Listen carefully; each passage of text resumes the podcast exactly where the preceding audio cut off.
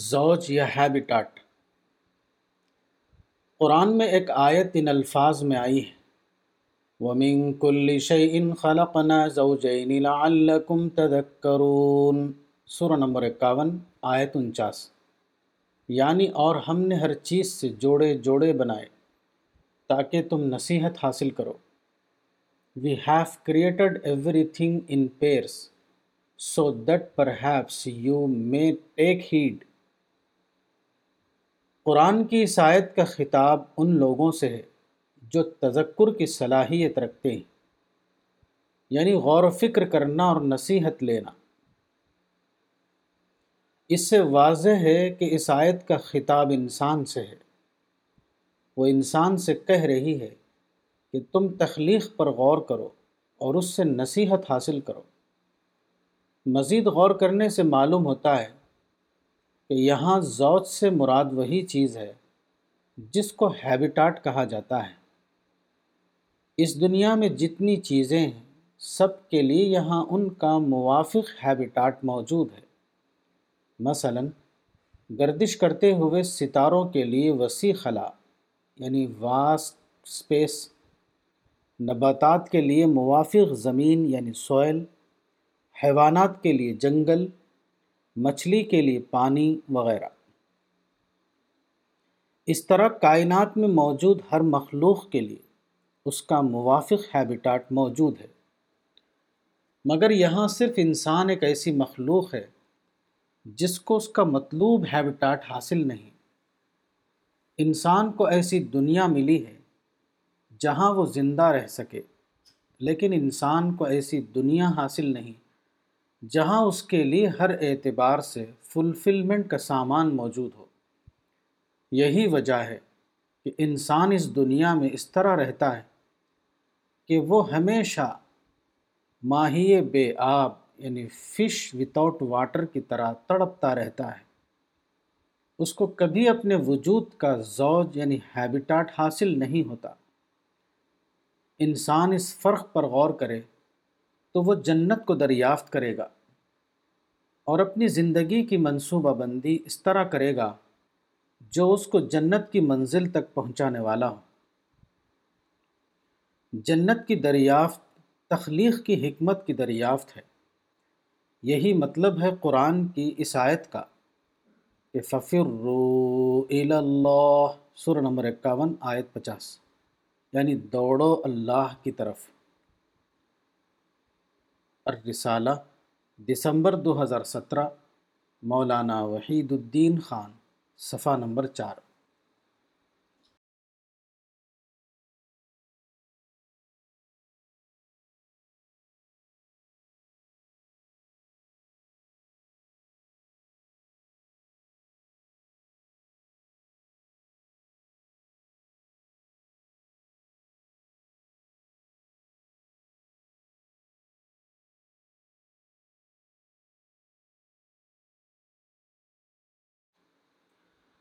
امید کا سر چشمہ۔ قرآن و حدیث میں کئی ایسی آیتیں اور حدیثیں ہیں جو بندوں کے لیے امید کا سر چشمہ ہیں۔ ان میں سے چند حوالے یہ ہیں۔ اس قسم کی ایک آیت قرآن میں یہ ہے، قُلْ يَا عِبَادِيَ الَّذِينَ أَسْرَفُوا عَلَىٰ أَنفُسِهِمْ لَا تَقْنَطُوا مِن رَّحْمَةِ اللَّهِ ان اللہ یغفر الذنوب جمیعا انہ هو الغفور الرحیم، سورہ نمبر انتالیس آیت ترپن۔ یعنی کہو کہ اے میرے بندو، جنہوں نے اپنی جانوں پر زیادتی کی ہے، اللہ کی رحمت سے مایوس نہ ہو، بے شک اللہ تمام گناہوں کو معاف کر دیتا ہے، وہ بڑا بخشنے والا مہربان ہے۔ اس آیت کے بارے میں علی ابن ابی طالب کہتے ہیں، ما فی القرآن آیت اوسع من هذه الآیہ، یعنی قرآن میں اس سے زیادہ گنجائش والی کوئی اور آیت نہیں۔ عبداللہ ابن عمر کہتے ہیں، هذه ارجع آیتاً فی القرآن، یعنی یہ قرآن کی سب سے زیادہ امید والی آیت ہے۔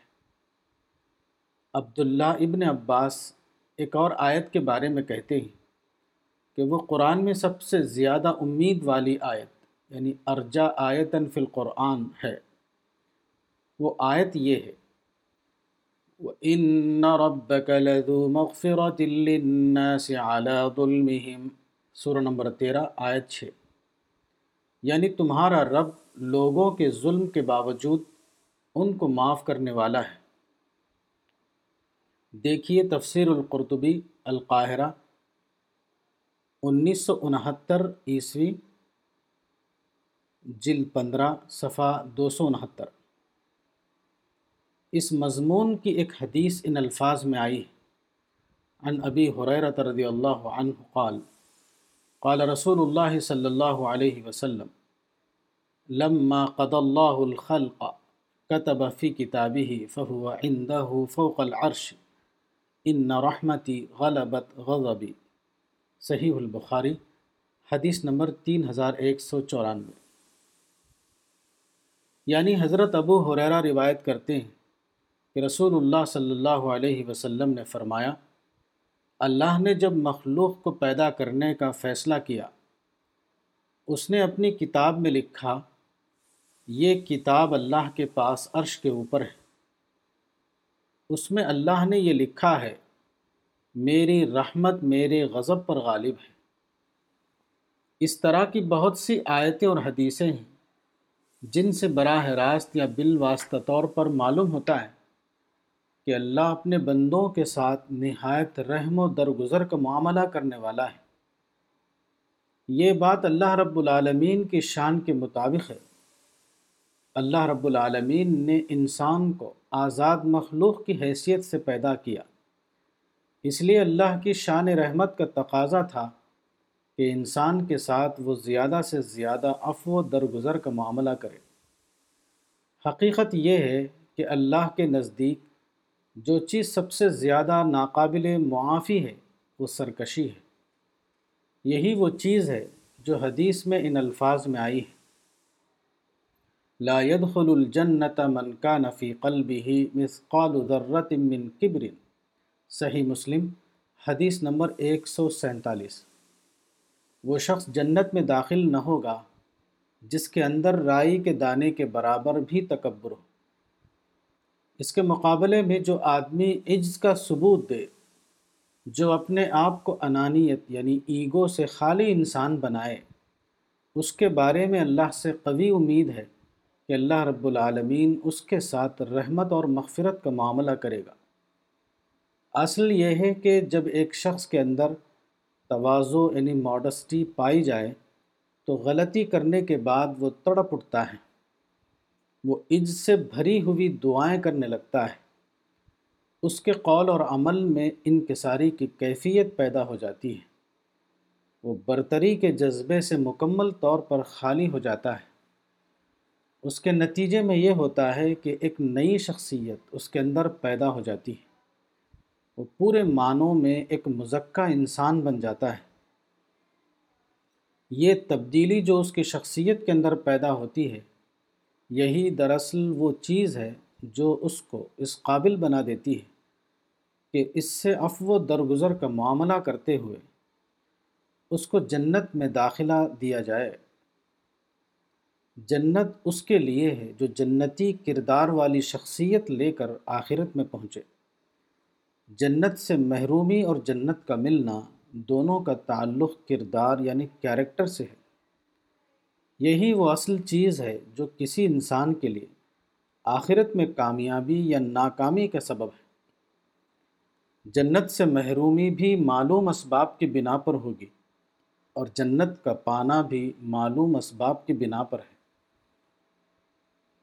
الرسالہ، دسمبر دو ہزار سترہ، مولانا وحید الدین خان، صفحہ نمبر پانچ۔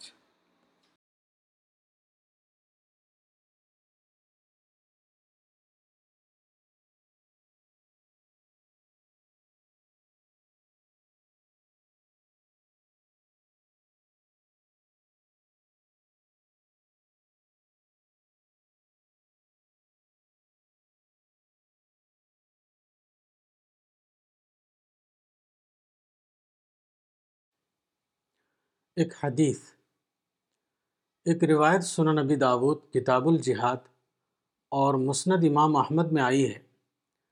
البخاری کے الفاظ یہ ہیں: عجب اللہ من قوم یدخلون الجنۃ فی السلاسل، صحیح البخاری حدیث نمبر تین ہزار دس۔ یعنی اللہ ان پر متعجب ہوتا ہے جو جنت میں زنجیروں میں بندھے ہوئے داخل ہوں گے۔ بعض دوسری روایتوں میں یقادون اور یساقون کے الفاظ آئے ہیں، یعنی وہ کھینچتے ہوئے اور ہانکتے ہوئے لے جائے جائیں گے۔ اس حدیث میں کچھ اہل ایمان کے ساتھ جس معاملے کا ذکر ہے وہ آخرت میں پیش آنے والا معاملہ نہیں ہے، بلکہ آخرت سے پہلے اسی دنیا میں پیش آنے والا معاملہ ہے۔ یہاں زنجیر کا لفظ دراصل مجبور کن حالات یعنی کمپلسو سچویشن کی تعبیر ہے۔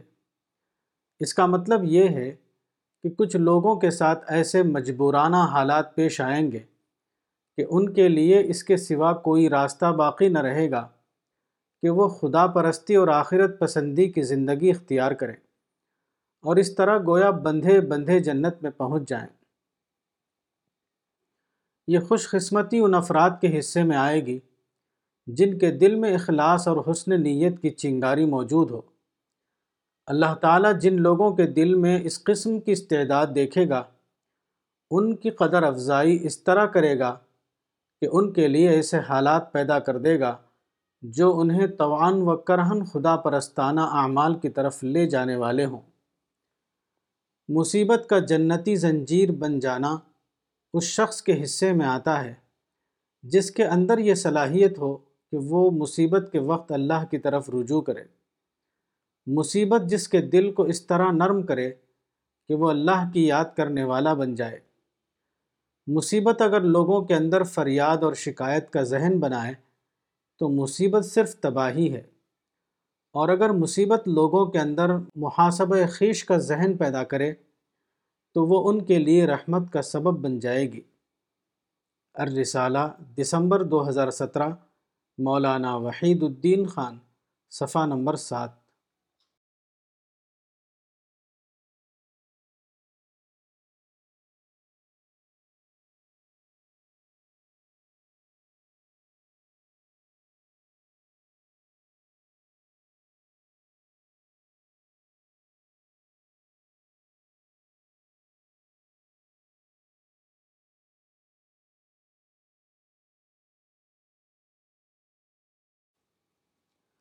عالی شان مسجدیں۔ پیغمبر اسلام صلی اللہ علیہ وسلم کی ایک حدیث ان الفاظ میں آئی ہے: ما امرت بتشدید المساجد، قال ابن عباس لتزخرفنها كما زخرفت اليهود والنصارى، سنن ابی داود حدیث نمبر چار سو اڑتالیس۔ رسول اللہ نے فرمایا کہ مجھے بلند و بالا مسجدیں بنانے کا حکم نہیں دیا گیا ہے۔ اس حدیث کو بیان کرنے کے بعد عبداللہ ابن عباس نے کہا کہ تم لوگ ضرور مسجدوں کو مزین کرو گے جس طرح یہود اور نصارہ نے اپنی عبادت گاہوں کو مزین کیا۔ ایک اور روایت میں ہے کہ رسول اللہ نے کہا کہ جب بھی کسی قوم کا عمل بگڑ جائے تو وہ اپنی مسجدوں کو مزین کرنا شروع کر دیتی ہے۔ ما ساء عمل قوم قط الا زخرفوا مساجدهم، سنن ابن ماجہ حدیث نمبر سات سو اکتالیس۔ یہ پیشن گوئی موجودہ زمانے میں ایک واقعہ بن چکی ہے اور ہر ملک میں اس کے مناظر دیکھے جا سکتے ہیں۔ جہاں بھی کچھ مسلمان آباد ہیں وہاں عالی شان مسجدیں بنائی جا رہی ہیں، کہیں قصر نما، کہیں قلعہ نما اور کہیں تاج محل نما شاندار مساجد تعمیر کرنے کا یہ کام امریکہ اور یورپ میں مزید اضافے کے ساتھ ہو رہا ہے، کیونکہ اس سلسلے میں وہاں زیادہ بہتر تکنیکی سہولتیں حاصل ہیں۔ یہاں یہ سوال ہے کہ عالی شان مسجدیں بنانے کو اسلام میں کیوں ناپسند کیا گیا ہے؟ اس کا سبب یہ ہے کہ مسجدوں کی عالی شان تعمیرات امت کے روحانی زوال کی علامت ہیں، کیونکہ جب روح یعنی اسپرٹ ختم ہوتی ہے تو اس کی تلافی کے لیے مظاہر میں اضافہ ہو جاتا ہے۔ عالی شان مسجدوں کا ایک اور پہلو یہ ہے کہ وہ نمود و نمائش والی دینداری کی علامت ہے۔ شاندار عمارتوں میں نمود و نمائش کے جذبے کو بے حد تسکین ملتی ہے۔ وہ شکست خوردہ نفسیات کے لیے عظمت و فخر کی تسکین کا سامان ہے۔ موجودہ زمانے کے مسلمانوں کی عام نفسیات یہ ہے کہ انہوں نے پولیٹیکل گلوری کو کھو دیا ہے۔ ایسی حالت میں در و دیوار کی عظمت انہیں یہ فرضی تسکین دیتی ہے کہ اب بھی انہوں نے زمین پر اپنی عظمت کا نشان قائم کر رکھا ہے۔ الرسالہ دسمبر دو ہزار سترہ، مولانا وحید الدین خان، صفحہ نمبر آٹھ۔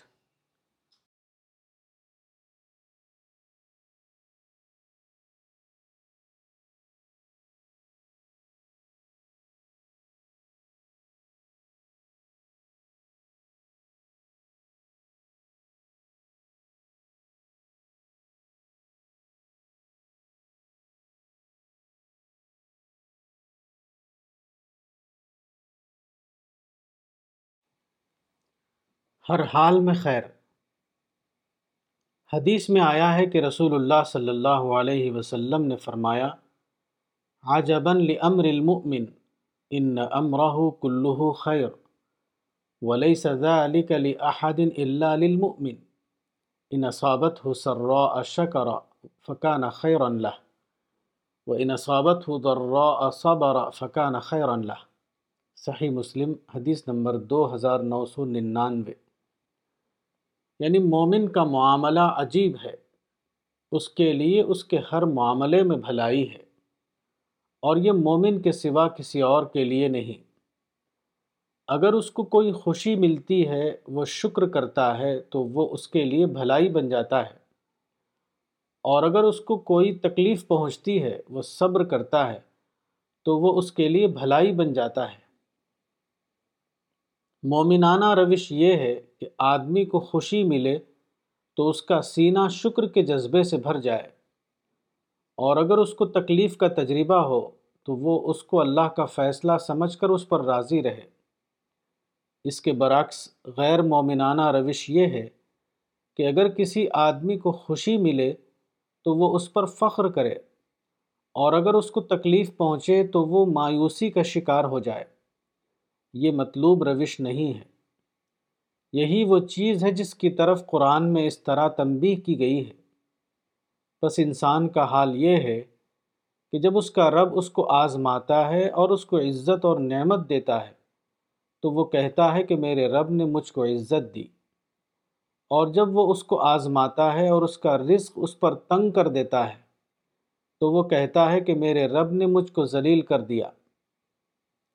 الفجر پندرہ تا سولہ۔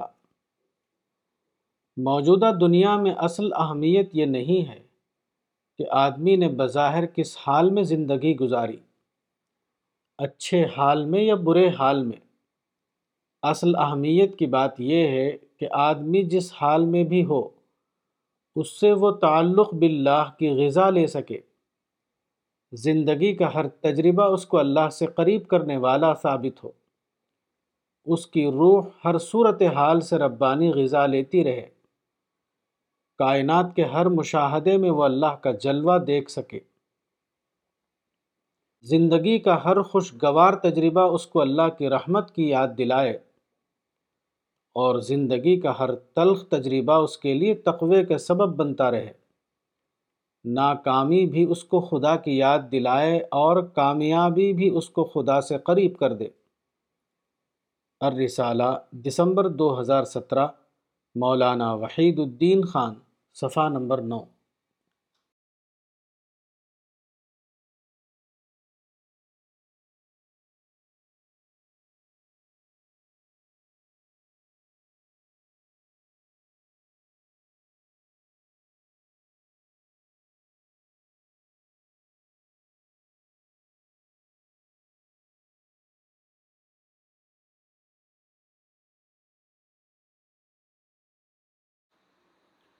ایمانی کیفیات۔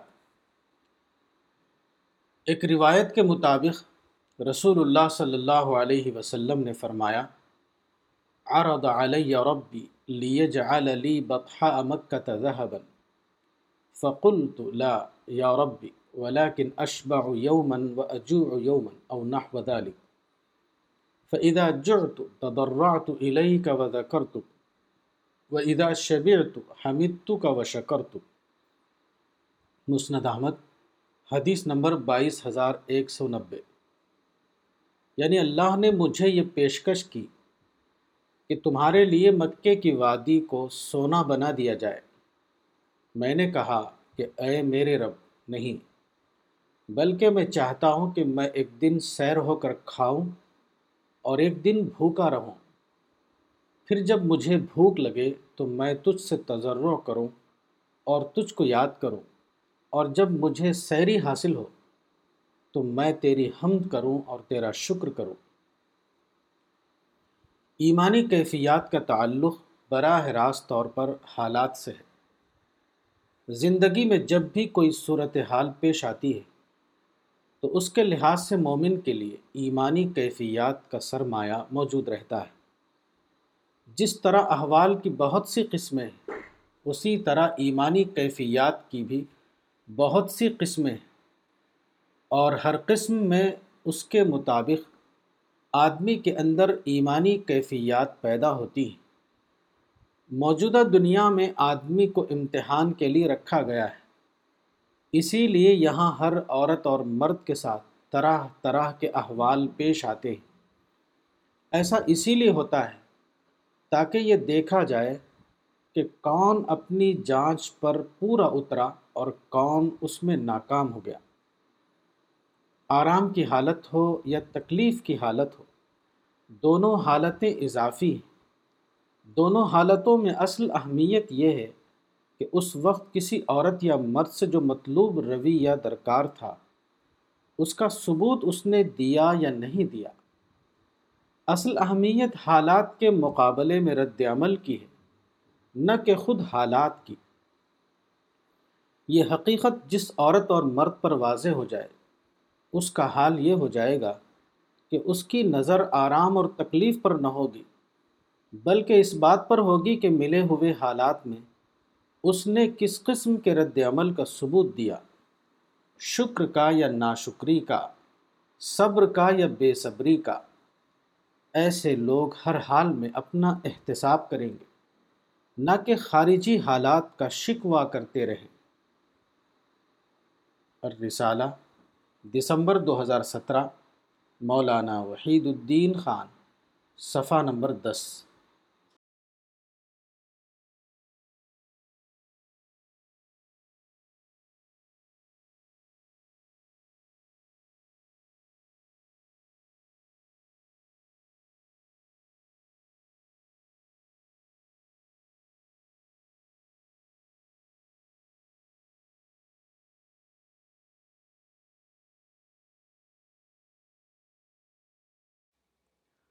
مثل قرآن ایک لمبی روایت حدیث کی مختلف کتابوں میں آئی ہے، اس کا ایک حصہ یہ ہے، الا انی اوتیت الکتاب ومثلہ معہ الا انی اوتیت القرآن ومثلہ معہ الا یوشک رجل ینثنی شبعانا علی اریکتہ یقول علیکم بالقرآن فما وجدتم فیہ من حلال فاحلوہ وما وجدتم فیہ من حرام فحرموہ۔ مسند احمد حدیث نمبر سترہ ہزار ایک سو چوہتر۔ یعنی سن لو، بے شک مجھے کتاب دی گئی ہے اور اسی کے ساتھ اس کے مثل، بے شک مجھے قرآن دیا گیا ہے اور اسی کے ساتھ اس کے مثل، سن لو قریب ہے کہ ایک آسودہ آدمی اپنے تکیے سے ٹیک لگائے بیٹھا کہے گا کہ تمہارے لیے قرآن کافی ہے، بس تم اس میں جو حلال پاؤ تو اسے حلال سمجھو اور جو اس میں تم حرام پاؤ تو اسے حرام سمجھو۔ اس حدیث میں مثل سے کیا مراد ہے؟ اس سے مراد وہی چیز ہے جس کو قرآن میں حکمت البقرہ آیت ایک سو انتیس کہا گیا ہے، یعنی قرآن اور حکمت قرآن۔ حکمت سے مراد وزڈم ہے۔ قرآن کا ابتدائی مفہوم اس کے متن یعنی ٹیکس کو پڑھ کر سمجھ میں آتا ہے۔ جہاں تک حکمت کا تعلق ہے وہ تدبر سورۃ صاد آیت انتیس کے ذریعے معلوم ہوتا ہے۔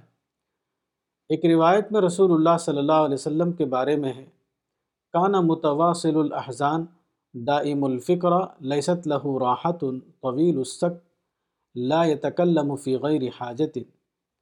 شرح السنہ للبغوی حدیث نمبر تین ہزار سات سو پانچ.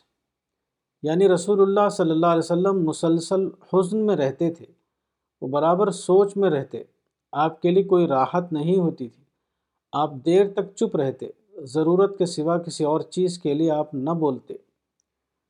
مذکورہ روایت میں پانچ الفاظ استعمال ہوئے ہیں. یہ پانچوں الفاظ ایک ہی حقیقت کے مختلف پہلو ہیں. ان سب کا خلاصہ یہ ہے کہ رسول اللہ مسلسل طور پر تدبر اور تفکر میں رہتے تھے.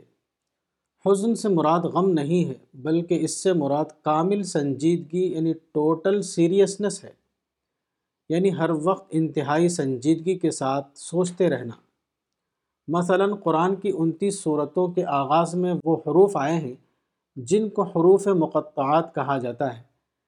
یہ حروف الگ الگ پڑھے جاتے ہیں، اسی لیے ان کو حروف مقطعات یعنی ڈس جوائنٹیڈ لیٹرس اور ڈسکاؤنٹیڈ لیٹرس کہا جاتا ہے. حروف مقطعات عربی زبان کے حروف تہجی یعنی الفابیٹس پر مشتمل ہیں. اس سے مراد غالباً یہ ہے کہ قرآن اگرچہ بظاہر انسانی زبان میں اترا ہے، اس اعتبار سے اس کا ایک مطلب وہ ہے جو سطور میں ہے، لیکن اس کا دوسرا مطلب وہ ہے جو تدبر کے ذریعے معلوم ہوتا ہے. اسی لیے قرآن میں آیا ہے کتاب انزلناہ الیک مبارک لیدبروا آیاتہ ولیتذکر اولو الالباب، سورہ نمبر اڑتیس آیت انتیس. یعنی ایک بابرکت کتاب ہے جو ہم نے تمہاری طرف اتاری ہے تاکہ لوگ اس کی آیتوں پر غور کریں اور تاکہ عقل والے اس سے نصیحت حاصل کریں. غور کرنے سے معلوم ہوتا ہے کہ انسان اگر عربی زبان سے بخوبی واقف ہو اور وہ قرآن کو پڑھے تو قرآن کے متن کے سطور یعنی لائنز میں جو بات ہے اس کو وہ جان لے گا، لیکن قرآن کے جو عمیق معانی ہیں وہ متن کے بین السطور یعنی بٹوین دا لائنز ہیں. ان عمیق معانی کو جاننے کا ذریعہ صرف تدبر ہے. اگر آدمی حقیقی معنوں میں سنجیدہ اور ہدایت کا طالب ہوتے ہوئے قرآن میں غور و فکر کرے تو وہ قرآن کے گہرے معانی کو دریافت کر لے گا، وہ متن قرآن کے اندر چھپی ہوئی حکمت کی دریافت تک پہنچ جائے گا. مثلا قرآن میں بتایا گیا ہے کہ رسول اللہ کو مشن کے معاملے میں صراط مستقیم کی ہدایت سورہ الفتح آیت دو ملی. قرآن کا مطالعہ کیا جائے تو مذکورہ ہدایت کہیں الفاظ یعنی وحی مطلوب کی صورت میں نہیں ملے گی. پھر رسول اللہ کو اس ہدایت کی معرفت کیسے ہوئی؟ اس کا جواب یہ ہے کہ یہ معرفت آپ کو تدبر کے ذریعے حاصل ہوئی. مزید غور کرنے سے معلوم ہوتا ہے کہ وہ ہدایت یہ تھی وکٹیمائزڈ کمیونٹی کے جذبات یعنی سینٹیمنٹس کو لے کر اپنی پلاننگ نہ کرنا، بلکہ وسیع تر دنیا میں جو مواقع یعنی اپورچونٹیز ہیں ان کو لے کر اپنے عمل کا پلان بنانا. الرسالہ دسمبر دو ہزار سترہ، مولانا وحید الدین خان، صفحہ نمبر گیارہ.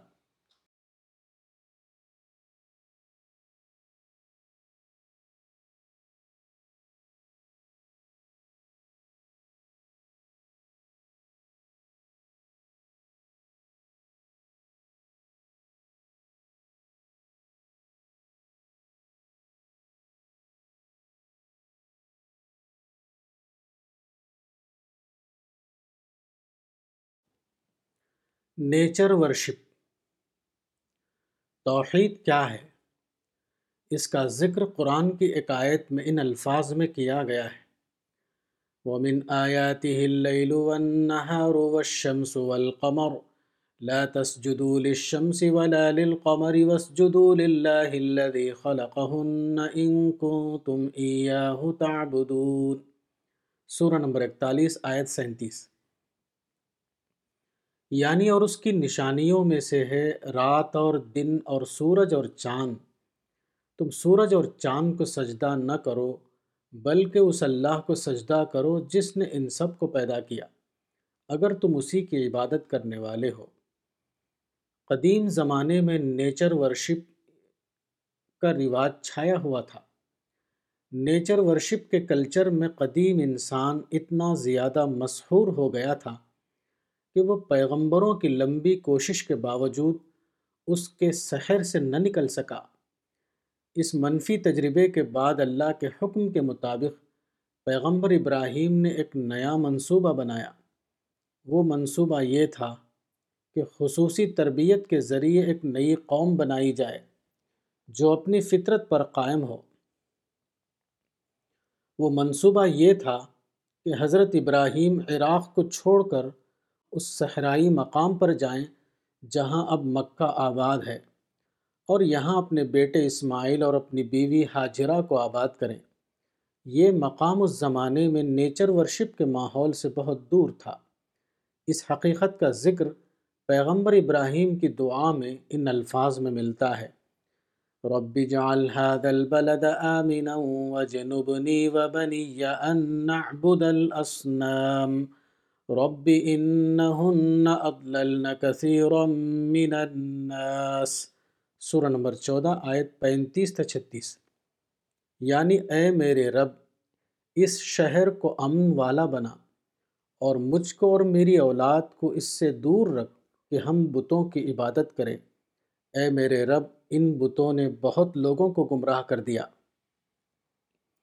یہ نیچر ورشپ اس وقت پوری طرح ختم ہو گئی جب کہ سائنس کی تحقیقات نے یہ ثابت کیا کہ نیچر عامل نہیں ہے بلکہ وہ معمول ہے۔ یعنی نیچر یعنی فطرت کسی بڑی طاقت کے کنٹرول میں ہے، اس کی اپنی کوئی طاقت نہیں۔ اس تحقیق نے نیچر کو معبودیت کے مقام سے ابدی طور پر ہٹا دیا۔ الرسالہ، دسمبر دو ہزار سترہ، مولانا وحید الدین خان، صفحہ نمبر تیرہ۔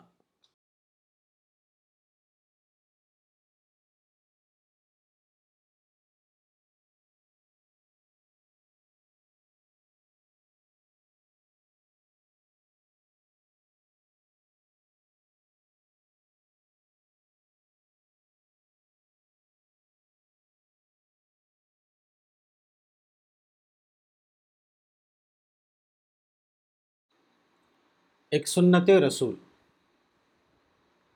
سن چھ ہجری میں پیغمبر اسلام صلی اللہ علیہ وسلم فریق مخالف سے امن کا معاہدہ کرنا چاہتے تھے۔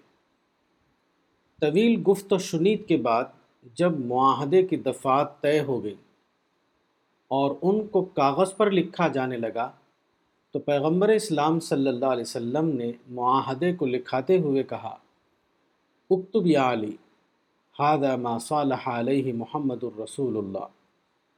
فریق ثانی کے لیڈر نے فوراً اعتراض کرتے ہوئے کہا کہ ہم آپ کو رسول اللہ نہیں مانتے،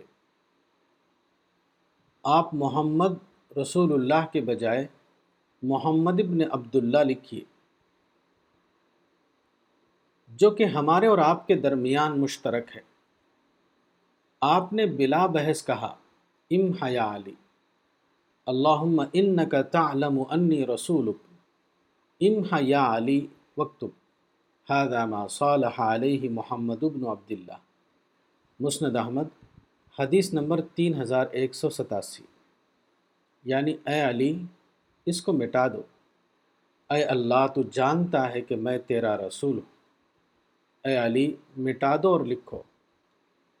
یہ وہ دفعات ہیں جن پر محمد ابن عبداللہ نے صلح کیا، اس کے بعد صلح کا معاہدہ طے پایا اور آپ اپنے اصحاب کے ہمراہ مدینہ واپس آ گئے۔ رسول اللہ صلی اللہ علیہ وسلم کا یہ معاملہ بلا شبہ اللہ کی رہنمائی کے مطابق تھا۔ اللہ کی رہنمائی کے بغیر آپ ایسا نہیں کر سکتے تھے۔ سورہ الفتح میں اس کی بابت یہ الفاظ آئے ہیں، وَيَهْدِيَكَ صِرَاطًا مُسْتَقِيمًا، سورہ نمبر اڑتالیس آیت دو۔ آپ کا یہ عمل بلا شبہ صراط مستقیم کا ایک جز تھا۔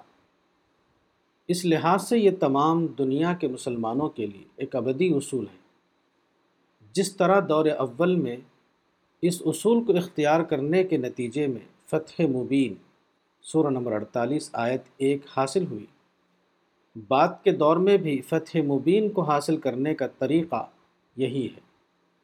اس کے سوا کوئی دوسرا طریقہ مسلمانوں کو فتح مبین تک پہنچانے والا نہیں۔ منصوبہ بندی کا یہ طریقہ ہمیشہ دنیا میں باقی رہتا ہے۔ مثلا موجودہ زمانے میں اہل ایمان یہ چاہتے ہیں کہ ان کو یہ آزادی ہو کہ وہ قرآن کا پیغام ساری دنیا میں کھلے طور پر پہنچائیں، لیکن بار بار ایک رکاوٹ پیش آتی ہے، وہ یہ کہ آج کا انسان اظہار رائے کی آزادی یعنی فریڈم آف ایکسپریشن کو انسان کا ایک مطلق حق یعنی ابسولیوٹ رائٹ سمجھتا ہے اور اس کو وہ استعمال کرنا چاہتا ہے۔ حق کے اس استعمال کا دائرہ کبھی پیغمبر اسلام صلی اللہ علیہ وسلم تک پہنچ جاتا ہے۔ وہ پیغمبر اسلام کے بارے میں آزادانہ اظہار خیال کرتا ہے اور اس کو اپنا ناقابل تنسیخ حق سمجھتا ہے۔ مسلمان اس طرح کے واقعات پر مشتعل ہو جاتے ہیں، وہ اس کو شتم رسول یعنی بلاسفیمی قرار دے کر چاہتے ہیں کہ شاتم کو قتل کر دے۔ آج کے لوگوں کے لیے مسلمانوں کی یہ روش قابل قبول نہیں، چنانچہ اس پر سخت نزاع شروع ہو جاتی ہے اور دعوت اسلام کا کام جیوپارٹائز ہو جاتا ہے۔ شتم رسول یعنی بلاسفیمی پر ہنگامہ کرنا یا شاتم کو قتل کرنے کی کوشش کرنا اصولاً اسلام کے خلاف ہے۔ قرآن کی کسی آیت یا رسول اللہ کے کسی قول میں یہ حکم موجود نہیں، تاہم بالفرض اگر کسی کا اصرار ہو کہ یہ اسلام کا ایک حکم ہے، تب بھی ضروری ہے کہ مسلمان اس طرح کے واقعے پر مشتعل ہونا مکمل طور پر چھوڑ دیں تاکہ دعوت اسلام کا کام کسی رکاوٹ کے بغیر جاری رہے۔ رسول کا رسول ہونا بلا شبہ اسلام کا ایک مسلمہ عقیدہ ہے، پھر بھی رسول اور اصحاب رسول نے رسول اللہ کے لفظ کو کاغذ سے مٹا دیا۔ اسی سنت پر مسلمانوں کو بھی عمل کرنا ہے۔ ان کو چاہیے کہ وہ اپنی روش کو بدل دیں تاکہ اسلام کا پرامن مشن کسی رکاوٹ کے بغیر مسلسل طور پر جاری رہے۔ اسی روش کا نام حکمت یعنی وزڈم ہے۔ حکمت اسلام کا ایک لازمی اصول ہے۔ حکمت کے بغیر اسلام کا مشن کامیابی کے ساتھ جاری نہیں رہ سکتا۔ میرا عام تجربہ ہے کہ اسکالر لوگوں میں فکری ارتقاء مسلسل جاری رہتا ہے، جبکہ مذہبی لوگوں میں اس طرح فکری ارتقاء نہیں ہوتا۔ مذہبی طبقے کے لوگ عام طور پر ذہنی ٹھہراؤ کا شکار رہتے ہیں۔ میں اکثر سوچتا رہا ہوں کہ اس کا سبب کیا ہے۔ اس کا سبب یہ ہے کہ سیکولر لوگوں میں مسلسل فری ڈائلاگ جاری رہتا ہے، جبکہ مذہبی لوگوں میں فری ڈائلاگ کا عمل جاری نہیں ہوتا۔ الرسالہ دسمبر دو ہزار سترہ، مولانا وحید الدین خان، صفحہ نمبر چودہ۔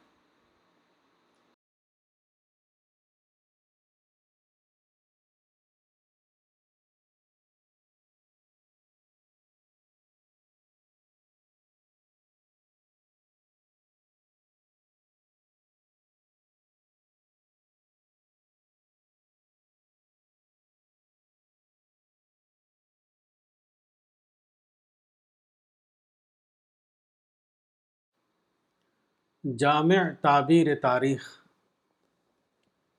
برٹش مورخ آرنلڈ ٹوائنبی یعنی آرنلڈ جے ٹوائنبی نے بارہ جلدوں میں ایک کتاب تیار کی ہے جو دنیا کی انیس تہذیبوں یعنی نائنٹین ورلڈ سویلائزیشنز کا مطالعہ ہے۔ اس کی آخری جلد انیس سو اکسٹھ میں چھپی، تاہم یہ کتاب انسانی تاریخ کا جزئی مطالعہ ہے۔ ایک ایسی کتاب کی ضرورت باقی ہے جو انسانی تاریخ کی جامع تعبیر یعنی کمپریہنسو انٹرپریٹیشن آف ہسٹری پیش کرے۔ میں نے اس موضوع کا مطالعہ کیا ہے۔ میرے مطالعے کے مطابق یہ موضوع ایک مشکل موضوع ہے، کیونکہ ٹوائنبی جیسے مورخین کو صرف یہ کرنا تھا کہ وہ تاریخ کے معلوم ریکارڈ کی بنیاد پر تاریخ کی ایک موضوعی تصویر پیش کرے، لیکن تعبیر یعنی انٹرپریٹیشن کا معاملہ اس سے مختلف ہے، کیونکہ یہ موضوع تجزیاتی مطالعہ یعنی انالیٹیکل اسٹڈی کا موضوع ہے۔ اس میں سب سے زیادہ اہمیت اس بات کی ہوتی ہے کہ مصنف تاریخی معلومات کو سارٹ آؤٹ کر کے اس کی بامعنی تعبیر پیش کرے۔ میرے مطالعے کے مطابق معلوم تاریخ چھ ادوار یعنی پیریڈز میں تقسیم ہوتی ہے۔ نمبر ایک، مادی دنیا یعنی مٹیریل ورلڈ، بگ بینگ سے لے کر اب تک۔ نمبر دو، شمسی نظام یعنی سولار سسٹم، جس کے اندر آخر کار انسانی دنیا بنی۔ نمبر تین، انسانی تاریخ یعنی ہیومن ہسٹری۔ نمبر چار، پیغمبرانہ مشن یعنی پروفیٹک مشن۔ نمبر پانچ، تہذیبی تائید یعنی سویلائزیشنل سپورٹ۔ نمبر چھ، آخری اعلان یعنی فائنل کال، یعنی انسان کے ایک دور حیات کا خاتمہ اور اس کے دوسرے دور حیات کا آغاز۔ رب العالمین نے تقریباً تیرہ بلین سال پہلے موجودہ کائنات کی تخلیق کا آغاز کیا۔ سب سے پہلے اس نے پارٹیکلز یعنی اجزائے کائنات کی تخلیق کی۔ پارٹیکلز کا یہ مجموعہ ابتدا میں ایک عظیم کاسمک بال کی صورت میں خلا میں ظاہر ہوا، پھر اس کاسمک بال میں انفجار یعنی ایکسپلوژن ہوا۔ اس کے بعد تمام ستارے اور کہکشائیں یعنی گیلیکسیز وجود میں آئیں۔ دوسرے مرحلے میں شمسی نظام بنا، پھر شمسی نظام کا ایک سیارہ زمین یعنی پلانٹ ارتھ اپنی موجودہ شکل میں وجود میں آیا۔ اس سیارہ زمین پر پانی، نباتات اور حیوانات وجود میں آئے۔ انسان اس زمین پر آباد ہوا، پھر انسانوں کے درمیان ایسے ربانی افراد پیدا ہوئے جنہوں نے خدا کی خصوصی رہنمائی میں دنیا میں پیغمبرانہ مشن جاری کیا۔ ختم نبوت کے بعد تاریخ کا اگلا دور آیا۔ اس دور میں صلیبی جنگوں یعنی ایک ہزار چھیانوے تا چودہ سو ستاسی کا سلسلہ چلا۔ اس درمیان ایسے حالات پیدا ہوئے جس کے تحت سائنسی ترقیاں شروع ہوئی، یہاں تک کہ جدید تہذیب یعنی ماڈرن سویلائزیشن وجود میں آئی۔ اس تہذیب نے انسان کے اوپر ترقی کے وہ دروازے کھولے جو اگرچہ بالقوہ طور پر ہمیشہ سے موجود تھے، لیکن بالفعل طور پر وہ بند پڑے ہوئے تھے۔ یہ تہذیب بظاہر ایک سیکولر تہذیب تھی، لیکن عملاً وہ پیغمبرانہ مشن کے موافق یعنی پرو پروفیٹک مشن تہذیب کی حیثیت رکھتی تھی۔ اس تہذیب نے فطرت کے جو راز دریافت کیے ان کو قرآن میں آفاق و انفس کا اظہار سورہ فصلت آیت ترپن کہا گیا ہے۔ یہ تہذیب اپنی حقیقت کے اعتبار سے پیغمبر کے مشن کے لیے ایک مددگار تہذیب تھی۔ یہی وہ تاریخی واقعہ ہے جس کو حدیث میں تائید دین المعجم الکبیر للطبرانی حدیث نمبر چودہ ہزار چھ سو چالیس کے الفاظ میں بیان کیا گیا ہے۔ جس خدا نے کائنات کی تخلیق کی، اسی خدا نے اپنی کتاب قرآن کو انسان کے پاس بھیجا ہے۔ اس کتاب کا مطالعہ بتاتا ہے کہ تخلیق کے بارے میں خالق کا منصوبہ کیا ہے۔ اس منصوبے کے مطابق موجودہ دنیا اس لیے بنائی گئی ہے کہ یہاں انسان آزادانہ طور پر اپنا عمل کرے۔ انسان اپنے آپ کو ربانی شخصیت یعنی ربانی پرسنالٹی کی صورت میں ڈیولپ کرے۔ جامع تعبیر تاریخ۔ برٹش مورخ آرنلڈ ٹوائنبی یعنی آرنلڈ جے ٹوائنبی نے بارہ جلدوں میں ایک کتاب تیار کی ہے جو دنیا کی انیس تہذیبوں یعنی نائنٹین ورلڈ سویلائزیشنز کا مطالعہ ہے۔ اس کی آخری جلد انیس سو اکسٹھ میں چھپی، تاہم یہ کتاب انسانی تاریخ کا جزئی مطالعہ ہے۔ ایک ایسی کتاب کی ضرورت باقی ہے جو انسانی تاریخ کی جامع تعبیر یعنی کمپریہنسو انٹرپریٹیشن آف ہسٹری پیش کرے۔ میں نے اس موضوع کا مطالعہ کیا ہے۔ میرے مطالعے کے مطابق یہ موضوع ایک مشکل موضوع ہے، کیونکہ ٹائنبی جیسے مورخین کو صرف یہ کرنا تھا کہ وہ تاریخ کے معلوم ریکارڈ کی بنیاد پر تاریخ کی ایک موضوعی تصویر پیش کرے، لیکن تعبیر یعنی انٹرپریٹیشن کا معاملہ اس سے مختلف ہے، کیونکہ یہ موضوع تجزیاتی مطالعہ یعنی انالیٹیکل اسٹڈی کا موضوع ہے۔ اس میں سب سے زیادہ اہمیت اس بات کی ہوتی ہے کہ مصنف تاریخی معلومات کو سارٹ آؤٹ کر کے اس کی بامعنی تعبیر پیش کرے۔ میرے مطالعے کے مطابق معلوم تاریخ چھ ادوار یعنی پیریڈز میں تقسیم ہوتی ہے۔ نمبر ایک، مادی دنیا یعنی مٹیریل ورلڈ، بگ بینگ سے لے کر اب تک۔ نمبر دو، شمسی نظام یعنی سولار سسٹم، جس کے اندر آخر کار انسانی دنیا بنی۔ نمبر تین، انسانی تاریخ یعنی ہیومن ہسٹری۔ نمبر چار، پیغمبرانہ مشن یعنی پروفیٹک مشن۔ نمبر پانچ، تہذیبی تائید یعنی سویلائزیشنل سپورٹ۔ نمبر چھ، آخری اعلان یعنی فائنل کال، یعنی انسان کے ایک دور حیات کا خاتمہ اور اس کے دوسرے دور حیات کا آغاز۔ رب العالمین نے تقریباً تیرہ بلین سال پہلے موجودہ کائنات کی تخلیق کا آغاز کیا۔ سب سے پہلے اس نے پارٹیکلز یعنی اجزائے کائنات کی تخلیق کی۔ پارٹیکلز کا یہ مجموعہ ابتدا میں ایک عظیم کاسمک بال کی صورت میں خلا میں ظاہر ہوا، پھر اس کاسمک بال میں انفجار یعنی ایکسپلوژن ہوا۔ اس کے بعد تمام ستارے اور کہکشائیں یعنی گیلیکسیز وجود میں آئیں۔ دوسرے مرحلے میں شمسی نظام بنا، پھر شمسی نظام کا ایک سیارہ زمین، پھر شمسی نظام کا ایک سیارہ زمین یعنی پلانٹ ارتھ اپنی موجودہ شکل میں وجود میں آیا۔ اس سیارہ زمین پر پانی، نباتات اور حیوانات وجود میں آئے۔ انسان اس زمین پر آباد ہوا، پھر انسانوں کے درمیان ایسے ربانی افراد پیدا ہوئے جنہوں نے خدا کی خصوصی رہنمائی میں دنیا میں پیغمبرانہ مشن جاری کیا۔ ختم نبوت کے بعد تاریخ کا اگلا دور آیا۔ اس دور میں صلیبی جنگوں ایک ہزار چھیانوے تا چودہ سو ستاسی کا سلسلہ چلا۔ اس درمیان ایسے حالات پیدا ہوئے جس کے تحت سائنسی ترقیاں شروع ہوئیں، یہاں تک کہ جدید تہذیب یعنی ماڈرن سویلائزیشن وجود میں آئی۔ اس تہذیب نے انسان کے اوپر ترقی کے وہ دروازے کھولے جو اگرچہ بالقوہ طور پر ہمیشہ سے موجود تھے، لیکن بالفعل طور پر وہ بند پڑے ہوئے تھے۔ یہ تہذیب بظاہر ایک سیکولر تہذیب تھی، لیکن عملاً وہ پیغمبرانہ مشن کے موافق یعنی پرو پروفیٹک مشن تہذیب کی حیثیت رکھتی تھی۔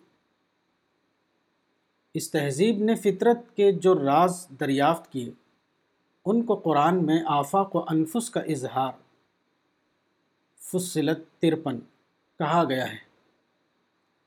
یہ تہذیب اپنی حقیقت کے اعتبار سے پیغمبر کے مشن کے لیے ایک مددگار تہذیب تھی۔ یہی وہ تاریخی واقعہ ہے جس کو حدیث میں تائید دین المعجم الکبیر للطبرانی حدیث نمبر چودہ ہزار چھ سو چالیس کے الفاظ میں بیان کیا گیا ہے۔ جس خدا نے کائنات کی تخلیق کی، اسی خدا نے اپنی کتاب قرآن کو انسان کے پاس بھیجا ہے۔ اس کتاب کا مطالعہ بتاتا ہے کہ تخلیق کے بارے میں خالق کا منصوبہ کیا ہے۔ اس منصوبے کے مطابق موجودہ دنیا اس لیے بنائی گئی ہے کہ یہاں انسان آزادانہ طور پر اپنا عمل کرے۔ انسان اپنے آپ کو ربانی شخصیت یعنی ربانی پرسنالٹی کی صورت میں ڈیولپ کرے۔ انسانی تاریخ کی بامعنی تعبیر یعنی میننگ فل انٹرپریٹیشن میں صرف ایک چیز لوگوں کے لیے رکاوٹ بنتی ہے، وہ یہ کہ اکثر لوگ اپنے خود ساختہ معیار یعنی سیلف اسٹائلڈ کرائٹیرین سے انسانی تاریخ کو جانچتے ہیں۔ صحیح یہ ہے کہ انسانی تاریخ کو خالق کے مقرر کردہ معیار کی روشنی میں دیکھا جائے۔ ایسا کرنے کی صورت میں پوری تاریخ ایک بامانہ تاریخ بن جائے گی۔ اصل یہ ہے کہ انسانی دنیا اور مادی دنیا میں ایک بنیادی فرق ہے۔ مادی دنیا فطرت کے لازمی قوانین کے تحت چل رہی ہے، اس لیے فطرت کو سمجھنے کا ایک معلوم حتمی معیار موجود ہے۔ اس معیار کو برطانوی سائنسدان نیوٹن نے فطرت کے مطالعے پر کامیابی کے ساتھ منطبق کیا۔ اس کا انطباق یعنی اپلیکیشن درست ثابت ہوا، لیکن انہی قوانین کو کمیونزم کے بانی کارل مارکس نے انسانی تاریخ پر منطبق کرنا چاہا تو وہ مکمل طور پر ناکام ہو گیا۔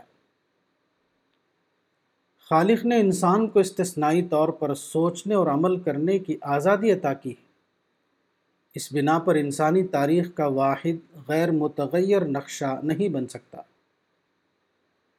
انسانی تاریخ کے مطالعے میں یہ کرنا ہوگا کہ اس کے متعلق حصے یعنی ریلیونٹ پارٹ کو غیر متعلق حصہ یعنی ارریلیونٹ پارٹ سے الگ کیا جائے، یعنی تاریخ کے مختلف اجزاء کو سارٹ آؤٹ کر کے دیکھا جائے، غیر متعلق اجزاء کو الگ کر کے متعلق اجزاء کی روشنی میں انسانی تاریخ کی تصویر بنائی جائے۔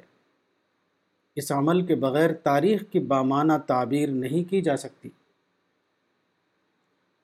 قرآن کے مطالعے سے یہ بات سمجھ میں آتی ہے کہ موجودہ دنیا اس لیے بنائی گئی تاکہ انسان فطرت کے قوانین کا مطالعہ کرے اور ایک تہذیب وجود میں لائے۔ یہ کام اکیسویں صدی میں اپنی تکمیل تک پہنچ چکا۔ اب دوسرا کام یہ ہے کہ اعلیٰ اللہ سورہ الرحمن آیت تیرہ پر مبنی ایک برتر ربانی تہذیب کی تشکیل دی جائے۔ اس برتر تہذیب کو وہ لوگ وجود میں لا سکتے ہیں جنہوں نے موجودہ دنیا میں اس کے لیے اپنے آپ کو تیار کیا۔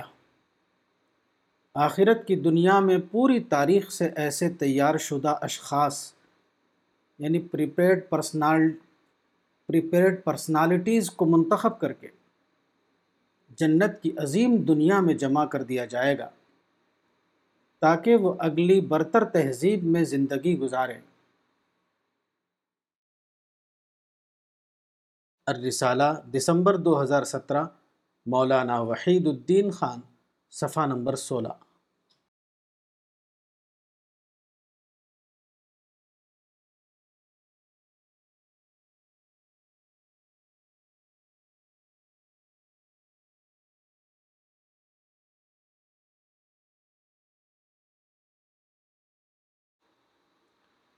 منسوخ موقوف۔ دین کے احکام ممکن طور پر دو قسم کے ہو سکتے ہیں، ایک وہ جو قابل تنسیخ ہوں اور دوسرا وہ جن کو منسوخ تو نہ کیا جا سکتا ہو لیکن ان کو وقتی طور پر موقوف کرنا درست ہو۔ کسی شرعی حکم کو منسوخ یعنی ابروگیٹ کرنا ایک اصولی معاملہ ہے، اور اصولی معاملے میں تغیر کا حق صرف شارع کو ہے، اور جہاں تک موقوف یعنی سسپینڈ کرنے کا معاملہ ہے وہ ایک اجتہادی معاملہ ہے، اور امت کے علماء دلائل شرعیہ کے ذریعے بطور اجتہاد ایسا کر سکتے ہیں۔ ہجرت کے بعد وقتی طور پر قبلہ یہود کو قبلہ مسلمین قرار دے دیا گیا، لیکن بعد کو یہ حکم متروک ہو گیا۔ البقرہ ایک سو تریالیس تا ایک سو چوالیس۔ اور کعبہ ابدی طور پر اہل اسلام کا قبلہ قرار پایا۔ اب کسی کو یہ حق نہیں کہ وہ اس حکم میں تغیر کرے۔ کسی حکم کو موقوف قرار دینے کا معاملہ ایک اجتہادی معاملہ ہے۔ مثلا اعداد قوت کے بارے میں حدیث میں آیا ہے کہ اس سے مراد تیر اندازی ہے۔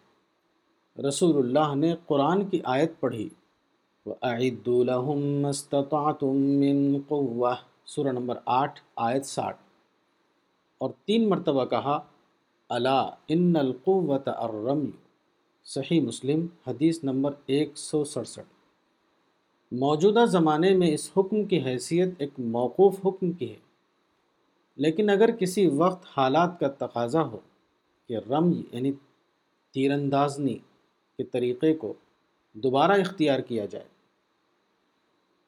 تو اس طریقے کو اختیار کیا جا سکتا ہے. گویا کہ کسی حکم کا موقوف ہونا ہمیشہ مشروط معنی میں ہوتا ہے. کسی حکم کو منسوخ قرار دینے کا اختیار صرف شارع کو ہے، یعنی اللہ اور اللہ کے رسول کو. اس کے برعکس جہاں تک موقوف قرار دینے کا معاملہ ہے، یہ ایک اجتہادی فعل ہے. امت کے علماء کو یہ حق ہے کہ وہ قانون ضرورت یعنی لا آف نیسیسٹی کے تحت کسی حکم کو وقتی طور پر موقوف قرار دے دیں.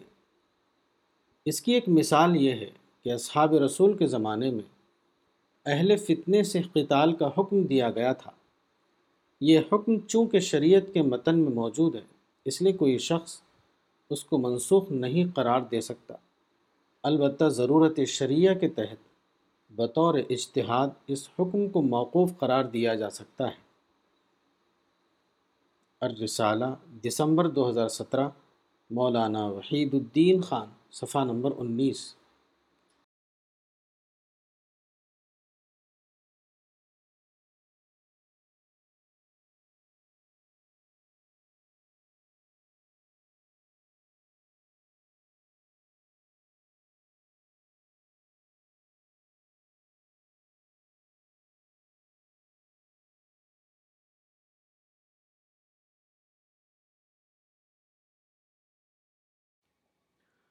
رسول، صحابی، کافر. کسی لفظ کا ایک لغوی مفہوم ہوتا ہے اور ایک اس کا اصطلاحی مفہوم. جب ایک لفظ ایک مخصوص اصطلاح یعنی ٹرم کے معنی میں بولا جانے لگے تو اس لفظ کو اس کے مخصوص اصطلاحی مفہوم ہی میں استعمال کیا جائے گا. کسی اور معنی میں اس کو استعمال کرنا درست نہ ہوگا. یہ اصول مذہب کے شعبوں میں بھی ہے اور سیکولر شعبوں میں بھی. اسلام میں رسول اور صحابی اور کافر کے الفاظ اصطلاحی الفاظ کی حیثیت رکھتے ہیں. اب ان کو ان الفاظ کے اصطلاحی معنی ہی میں استعمال کیا جائے گا. کسی اور معنی میں ان کا استعمال درست نہ ہوگا. اسلام میں رسول ایک اصطلاحی لفظ ہے. اصطلاح کے اعتبار سے اس کا مفہوم ہے فرستادہ خدا یعنی میسنجر آف گاڈ. صحابی سے مراد رسول اللہ کا وہ معاصر انسان ہے جس نے براہ راست آپ سے دین کو پایا ہو اور اس کو اخلاص کے ساتھ اپنا لیا. اسی طرح اسلام میں کافر بھی ایک اصطلاحی لفظ ہے. کافر کا لغوی مفہوم ہے انکار کرنے والا، مگر اصطلاحی اعتبار سے اس کا مطلب ہے منکر رسول، یعنی رسول اللہ کا وہ معاصر انسان جس نے براہ راست رسول سے دین کو پایا لیکن اس نے اس کا اعتراف نہیں کیا، بلکہ وہ اس کا منکر بن گیا. اس اعتبار سے اسلام میں کافر کا مطلب ہے معاصر منکر رسول. کافر کوئی قومی لقب نہیں. اس کا مطلب یہ نہیں ہے کہ جو مسلمان نہ ہو وہ کافر ہے. حقیقت یہ ہے کہ اصلاً ہر آدمی ایک انسان ہے. دنیاوی تعلقات کے اعتبار سے ایک انسان اور دوسرے انسان میں کوئی فرق نہیں. فرق کا تعلق اللہ رب العالمین سے ہے. قیامت میں اللہ رب العالمین کسی انسان کو جو درجہ دے وہی اس کا درجہ ہے. دنیا کی زندگی میں کسی کو یہ حق نہیں کہ وہ بطور خود کسی کو غیر قوم یا کافر قوم کہے. کافر کے لفظ کا رواجی استعمال ہم اور غیر یعنی وی اینڈ دے کا تصور پیدا کرتا ہے، حالانکہ اسلام کے مطابق صحیح تعلق وہ ہے جو ہم اور ہم یعنی وی اینڈ وی کے تصور پر قائم ہو. الرسالہ دسمبر دو ہزار سترہ، مولانا وحید الدین خان، صفحہ نمبر بیس۔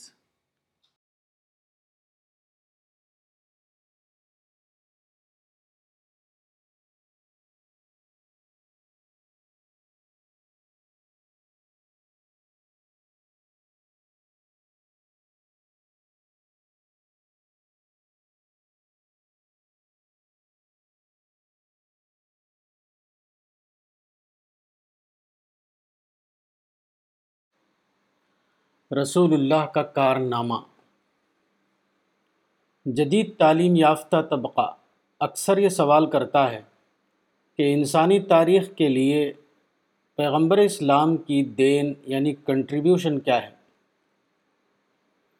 میں کہوں گا کہ آپ کی دین خاص طور پر دو چیزیں ہیں: موحدانہ تصور خدا یعنی مونوتھیسٹک کانسیپٹ آف گاڈ، عملی آئیڈیالزم یعنی پریکٹیکل آئیڈیالزم۔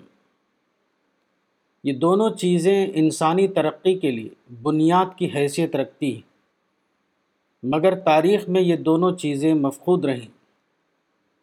انسان ہمیشہ سے خدا کو مانتا تھا، لیکن وہ خدا کے ساتھ مشرکانہ تصورات کو ملائے ہوئے تھا۔ وہ خالص توحید پر قائم نہ تھا۔ پیغمبر اسلام نے انسان کو بے آمیز توحید پر قائم کیا۔ یہ بلا شبہ انسان کے لیے پیغمبر اسلام کا سب سے بڑا نظریاتی تحفہ تھا، کیونکہ یہ صرف خالص توحید ہے جس کے ذریعے خدا کا تصور صحیح بنیاد پر قائم ہوتا ہے۔ دوسری چیز عملی آئیڈیالزم یعنی پریکٹیکل آئیڈیالزم ہے۔ تاریخ بتاتی ہے کہ انسان ہمیشہ آئیڈیالزم کو چاہنے والا بنا رہا، لیکن آئیڈیالزم عملی طور پر کبھی انسان کو حاصل نہ ہو سکی۔ اس کا سبب یہ ہے کہ انسان نے اس راز کو نہیں جانا کہ اگرچہ وہ پیدائشی طور پر معیار پسند ہے، لیکن مختلف اسباب سے اس دنیا میں عملاً آئیڈیالزم کا حصول ممکن نہیں ہوتا۔ انسان خود اپنے آپ کو معیار پسند یعنی آئیڈیالسٹ بنا سکتا ہے، لیکن اجتماعی زندگی میں اس قسم کے معیار کا حصول ممکن نہیں۔ اس لیے اجتماعی زندگی میں کامیابی کا راز یہ ہے کہ آدمی عملی آئیڈیالزم پر راضی ہو جائے۔ پیغمبر اسلام صلی اللہ علیہ وسلم نے اس اصول کو نہ صرف بتایا بلکہ اپنی عملی زندگی میں اس کا کامل نمونہ بھی قائم کر دیا۔ پیغمبر اسلام کی پوری زندگی اس اصول کا عملی نمونہ ہے۔ اس کی ایک مثال یہ ہے کہ اگرچہ آپ کو کامل یقین تھا کہ میں اللہ کا رسول ہوں، لیکن معاہد حدیبیہ کے وقت جب فریق مخالف نے اصرار کیا کہ معاہدے کے متن سے محمد رسول اللہ کا لفظ نکال دیا جائے اور اس کی جگہ محمد ابن عبداللہ لکھا جائے، تو آپ فوراً اس پر راضی ہو گئے۔ آپ کی یہ رضامندی عملی آئیڈیالزم کی بنیاد پر تھی، نہ کہ خالص آئیڈیالزم کی بنیاد پر۔ الرسالہ، دسمبر دو ہزار سترہ، مولانا وحید الدین خان، صفحہ نمبر اکیس۔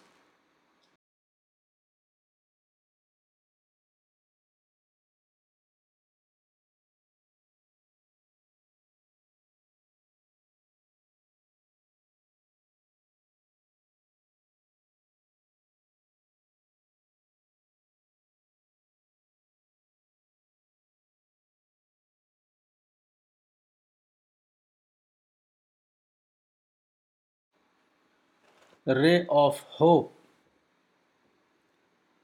تخلیق کے قانون کے مطابق موت ہر عورت اور ہر مرد پر آتی ہے۔ موت کیا ہے؟ موت یہ ہے کہ آدمی موجودہ دنیا سے مکمل طور پر جدا ہو جائے اور اس دنیا میں پہنچ جائے جس کو آخرت کہا جاتا ہے۔ یہ آخرت کی دنیا کیا ہے؟ یہ اللہ رب العالمین کی دنیا ہے. وہاں والامر یومئذ للہ سورہ الانفطار آیت سولہ کا اصول رائج ہے. موجودہ دنیا بھی اللہ کے حکم کے تحت ہے، لیکن یہاں سب کچھ غیب میں ہو رہا ہے. آخرت وہ جگہ ہے جہاں اللہ کی ہستی ایک مشہود ہستی بن جائے گی، جہاں بندہ براہ راست طور پر اپنے رب کے سامنے اپنے آپ کو پائے گا. اللہ کا تصور یہ ہے کہ وہ ارحم الراحمین ہے، وہ تمام مہربانوں سے زیادہ مہربان ہے. اس کا مطلب یہ ہے کہ انسان پر جب موت آتی ہے تو اس کے لیے یہ ایک ایسے سفر کی طرف جانا ہوتا ہے جہاں اس کی ملاقات اللہ رب العالمین سے ہونے والی ہے، جہاں بندہ اپنے آپ کو معبود کے سامنے کھڑا ہوا پائے گا. جب معبود رحمان و رحیم ہے تو اس کا مطلب یہ ہے کہ بندے اور رب کی یہ ملاقات یقیناً ایک پرامید ملاقات ہوگی. یہاں بندہ اپنے رب کی طرف سے وہ چیز پائے گا جس کی امید وہ ایک مہربان رب سے کیے ہوئے تھا. ایک حدیث قدسی میں آیا ہے، انا عند ظن عبدی بی، مسند احمد، حدیث نمبر نو ہزار چھہتر، یعنی میں بندے کے گمان کے ساتھ ہوں. جو انسان یہ یقین رکھتا ہو کہ رب العالمین ایک رحیم و کریم رب ہے، اس کی مہربانیاں ہر مخلوق کا احاطہ کیے ہوئے ہے، ایسا انسان ضرور یہ بھی مانے گا کہ جب اس کی ملاقات اللہ سے ہوگی تو وہ اپنے آپ کو ایک ایسے رب کے سامنے کھڑا ہوا پائے گا جو تمام مہربانوں سے زیادہ مہربان ہے. بندے کا یہ احساس اس کو ضرور یہ یقین دے گا کہ میرا رب ایک مہربان رب ہے، وہ ضرور میرے ساتھ مہربانی کا معاملہ کرے گا. یہ یقین کسی بندے کے لیے اس کی موت کو ایک مثبت موت بنا دیتا ہے. الرسالہ دسمبر دو ہزار سترہ، مولانا وحید الدین خان، صفحہ نمبر بائیس.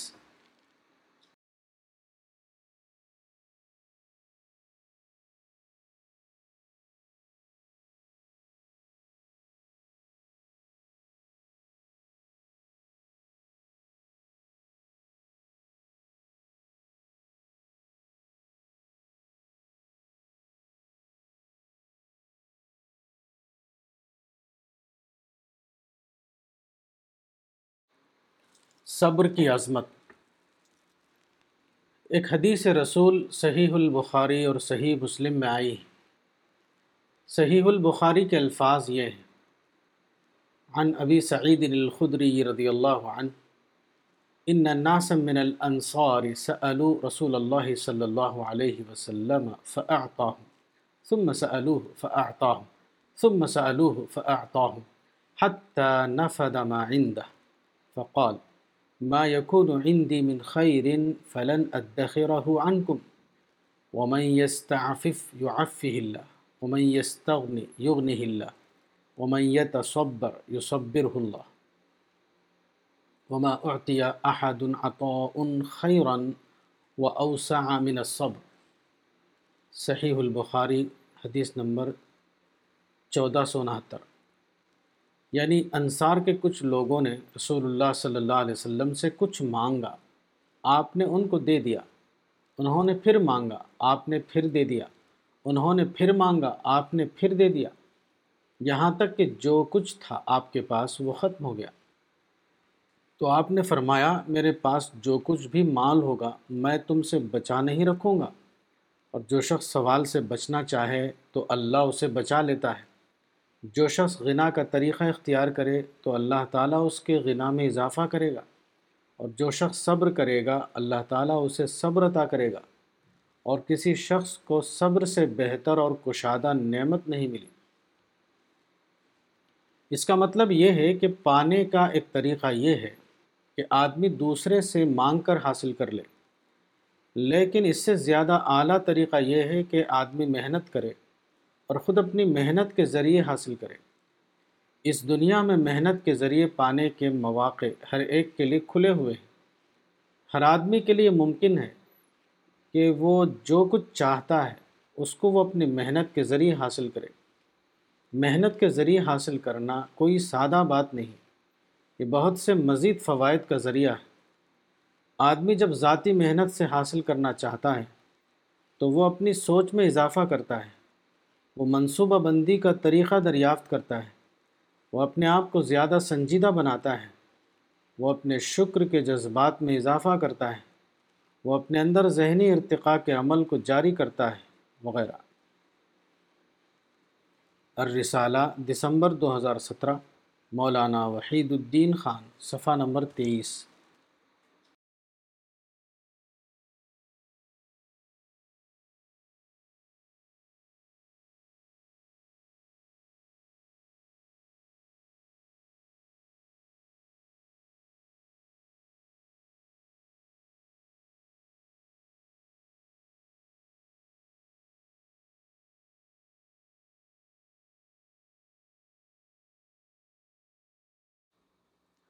اجتہاد کا فقدان۔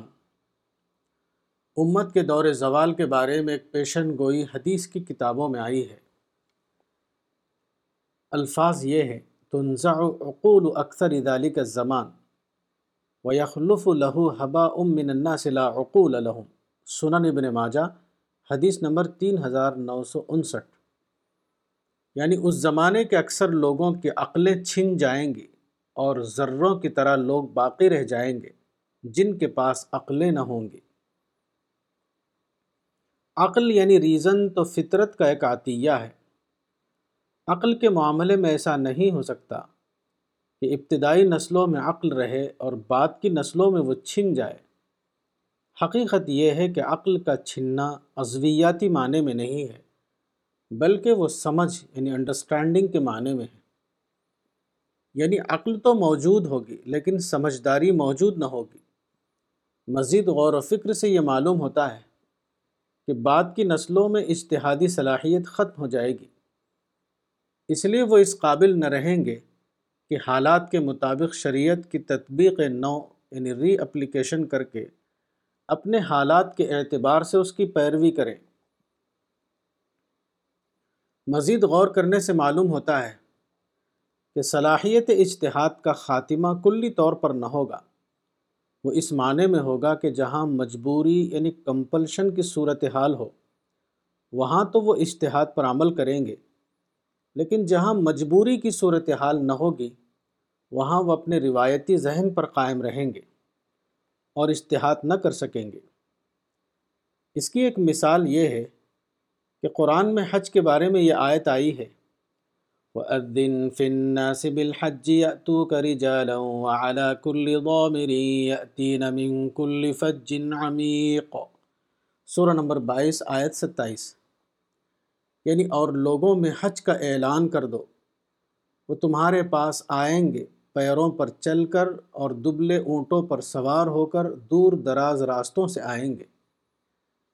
اس آیت سے بظاہر یہ معلوم ہوتا ہے کہ حاجیوں کو چاہیے کہ وہ اپنے مقامات سے اونٹ پر سفر کر کے مکہ پہنچیں۔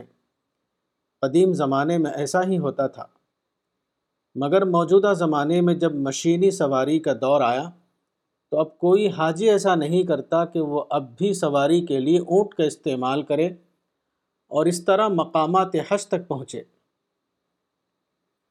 بلکہ اب تمام حاجی یہی کرتے ہیں کہ دور کے مقامات سے وہ ہوائی جہاز پر سفر کرتے ہیں اور قریب کے مقامات سے کاروں اور بسوں پر۔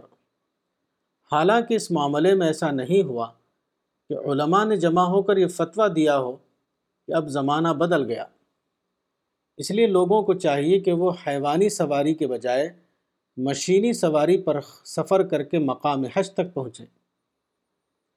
واقعات بتاتے ہیں کہ زمانے کے حالات میں اور بہت سی تبدیلیاں ہوئیں، تاہم امت کے عوام یا علماء اس معاملے میں ایسا نہ کر سکے کہ وہ اجتہاد کریں اور قدیم طریقے کو چھوڑ کر نئے طریقے پر عمل کریں۔ اس کی ایک مثال یہ ہے کہ موجودہ زمانے میں جد و جہد کا طریقہ بدل گیا ہے۔ قدیم زمانے میں کسی مقصد کے حصول کے لیے متشددانہ جد و جہد یعنی وائلنٹ اسٹرگل کا طریقہ رائج تھا، مگر موجودہ زمانے میں ایسی تبدیلیاں ہوئی کہ اب متشددانہ جد و جہد کا طریقہ غیر مؤثر بن گیا۔ اب یہ ممکن ہو گیا کہ پرامن جد و جہد یعنی پیسفل اسٹرگل کے ذریعے ہر قسم کے مقاصد حاصل کیے جا سکے۔ ایسی حالت میں اجتہاد کا تقاضا تھا کہ موجودہ زمانے کے مسلمان تشدد کے طریقے کو مکمل طور پر چھوڑ دیں اور امن کے طریقے کو پوری طرح اختیار کر لیں،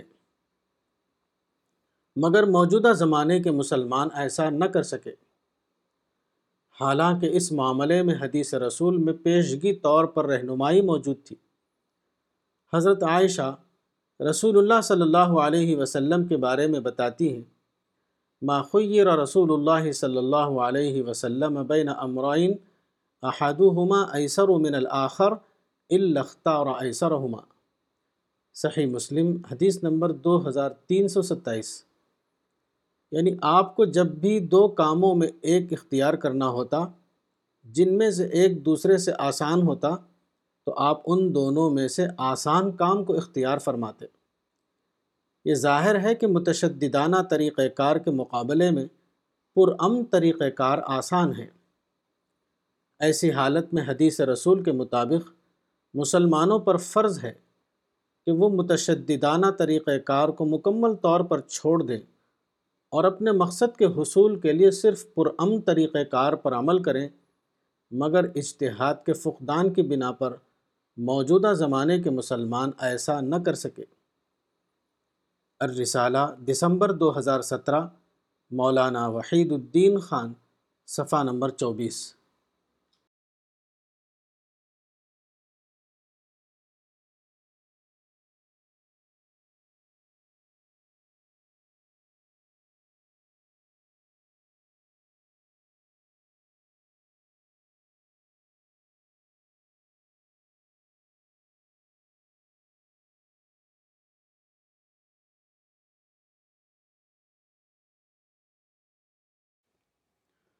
رسول اور اصحاب رسول۔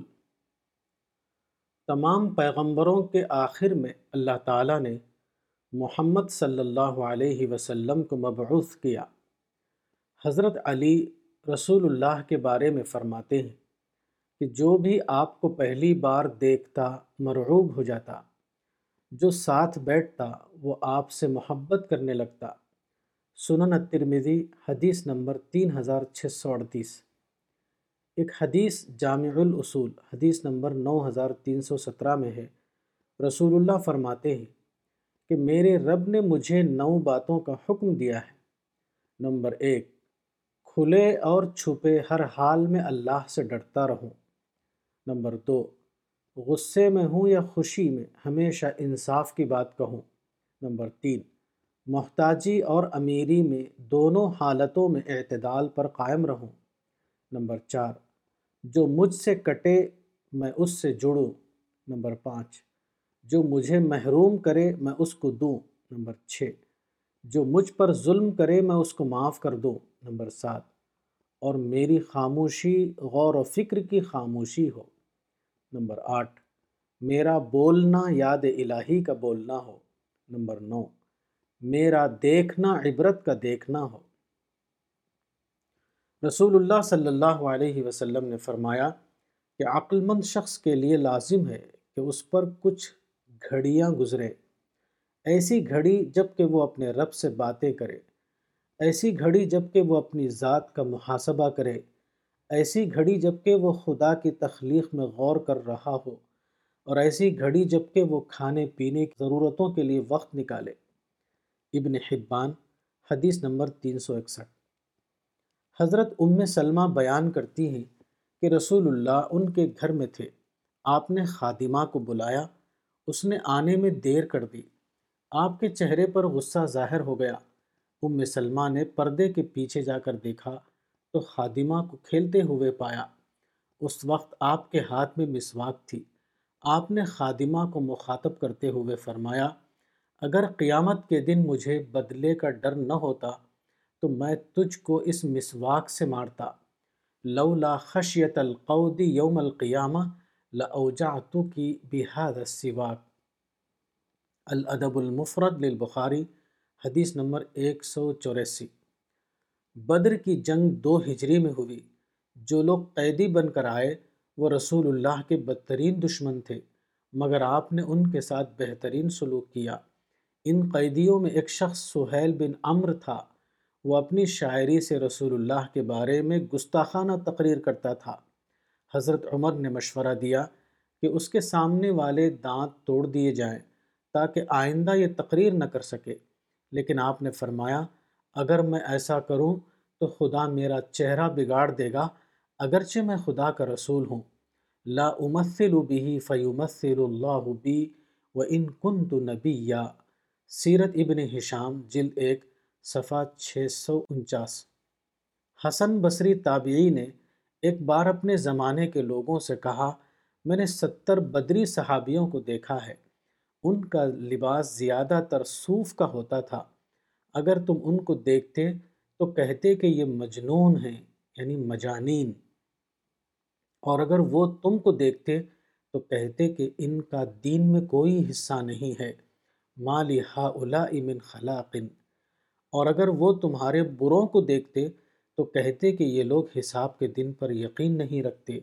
ما یؤمن ہؤلاء بیوم الحساب، حلیۃ الاولیاء و طبقات الاصفیاء جلد دو صفحہ ایک سو چونتیس۔ عبداللہ ابن مسعود کہتے ہیں کہ اصحاب رسول اس امت کے بہترین لوگ تھے، وہ بہت اچھے دل والے، بہت گہرے علم والے اور تکلفات سے دور تھے۔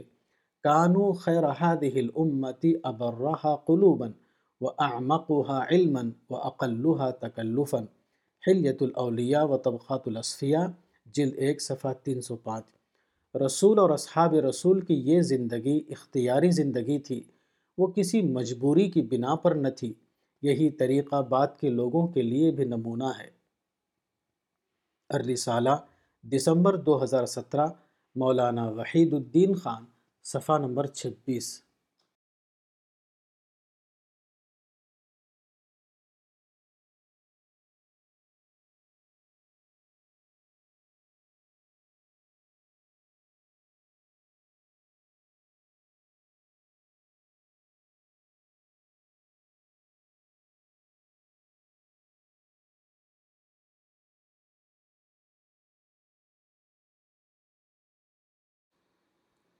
معاون اسلام تہذیب۔ تہذیب یعنی سویلائزیشن کیا ہے؟ تہذیب ایک جدید اصطلاح ہے، اس سے مراد سوشل ترقی کا وہ اسٹیج ہے جو زندگی کے تمام پہلوؤں کو سمیٹے ہوئے ہو۔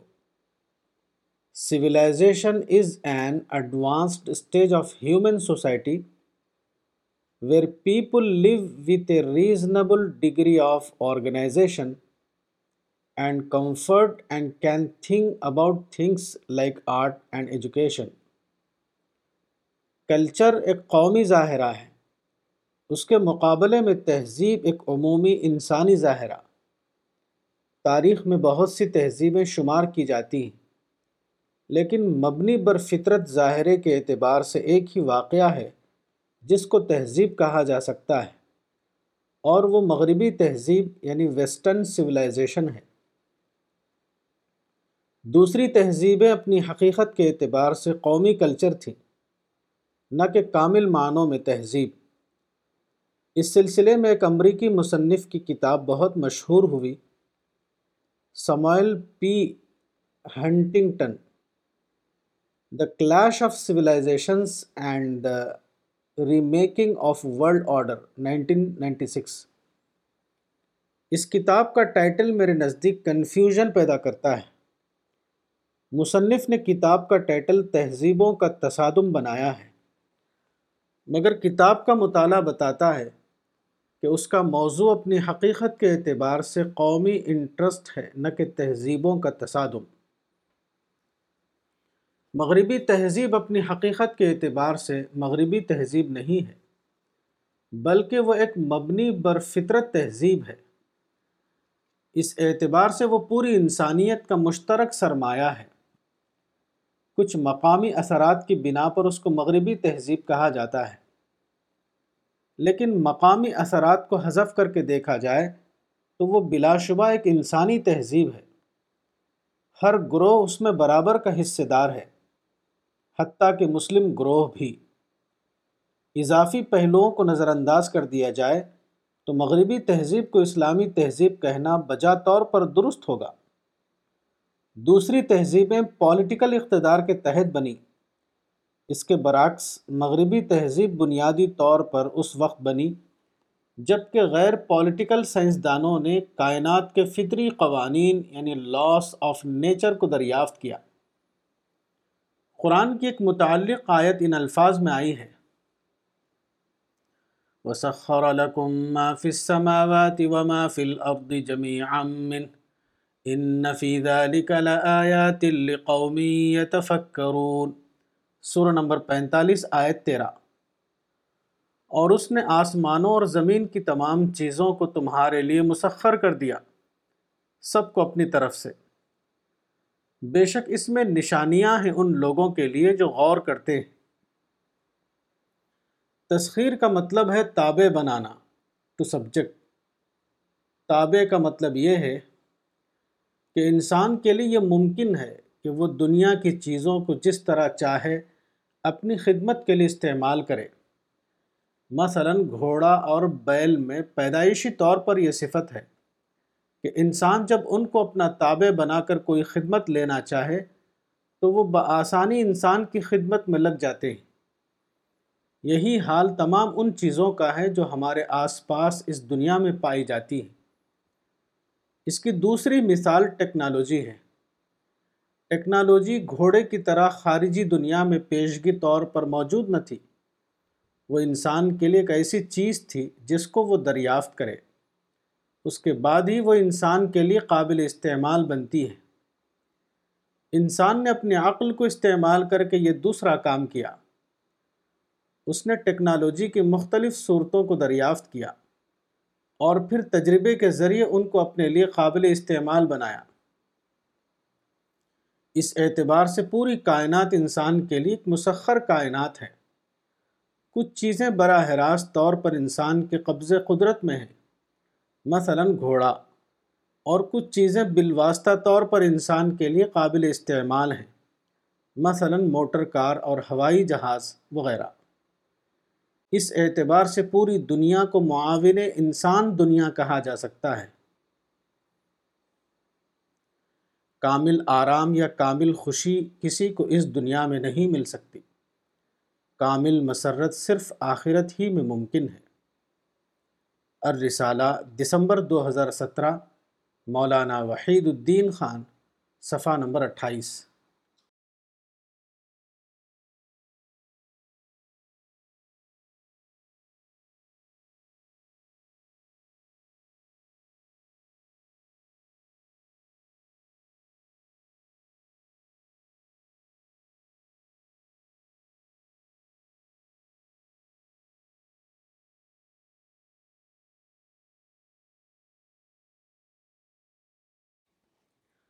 تردیدی لٹریچر۔ قرآن کی ایک تعلیم یہ ہے کہ دعوت حق کا کام مثبت انداز میں کیا جائے، منفی انداز میں نہیں۔ اس سلسلے میں قرآن کی مندرجہ ذیل آیت کا مطالعہ کیجیے، وَلَا تَسُبُّوا الَّذِينَ يَدْعُونَ مِن دُونِ اللَّهِ فَيَسُبُّوا اللَّهَ عَدْوًا بِغَيْرِ عِلْمٍ، سورہ نمبر چھ آیت ایک سو آٹھ۔ یعنی اور اللہ کے سوا جن کو یہ لوگ پکارتے ہیں ان کو گالی نہ دو، ورنہ یہ لوگ حد سے گزر کر جہالت کی بنا پر اللہ کو گالی دینے لگیں گے۔ قرآن کی یہ آیت جب اتری تو اولاً اس کا خطاب اصحاب رسول سے تھا۔ حدیث و سیرت کے ذخیرے سے یہ ثابت نہیں ہوتا کہ صحابہ اس زمانے کے غیر مسلموں سے سب و شتم کی زبان بولتے تھے۔ سب و شتم کا لفظ یہاں شناعت کے اعتبار سے آیا ہے، نہ کہ واقعے کے اعتبار سے۔ اصل میں جو واقعہ ہوا تھا وہ یہ کہ بعض صحابی نے غیر احسن مجادلے کی زبان میں بعض یہود سے گفتگو کی۔ مثلا ایک یہودی نے کہا کہ موسیٰ تمام عالم سے افضل ہیں۔ اس کو سن کر ایک صحابی نے کہا کہ محمد تمام اہل عالم سے افضل ہیں۔ یہ بات بڑھی یہاں تک کہ صحابی نے یہودی کو مار دیا۔ مذکورہ آیت میں اہل ایمان کو اسی قسم کے غیر احسن مجادلے سے روکا گیا ہے، کیونکہ جب بھی غیر احسن انداز میں مجادلہ کیا جائے گا تو اس کا رد عمل یعنی ریاکشن ہوگا۔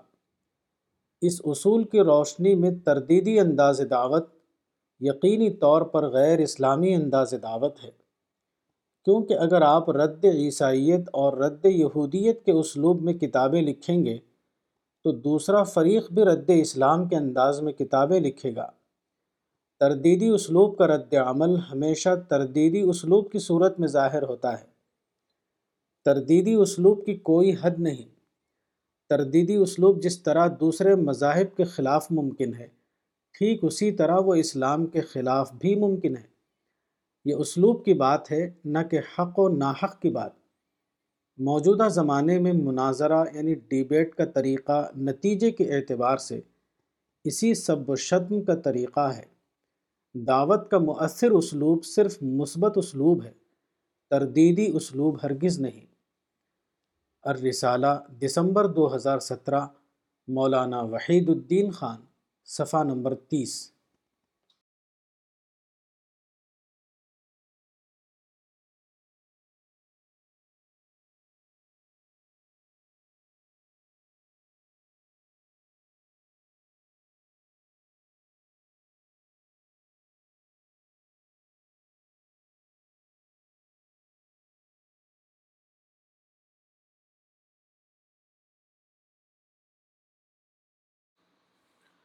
دنیا کی تخلیق۔ سائنسی دریافت کے مطابق تقریباً تیرہ بلین سال پہلے خلا یعنی اسپیس میں ایک دھماکہ ہوا، اس کو بگ بینگ کہا جاتا ہے۔ اس دھماکے کے بعد ہماری دنیا کا آغاز ہوا۔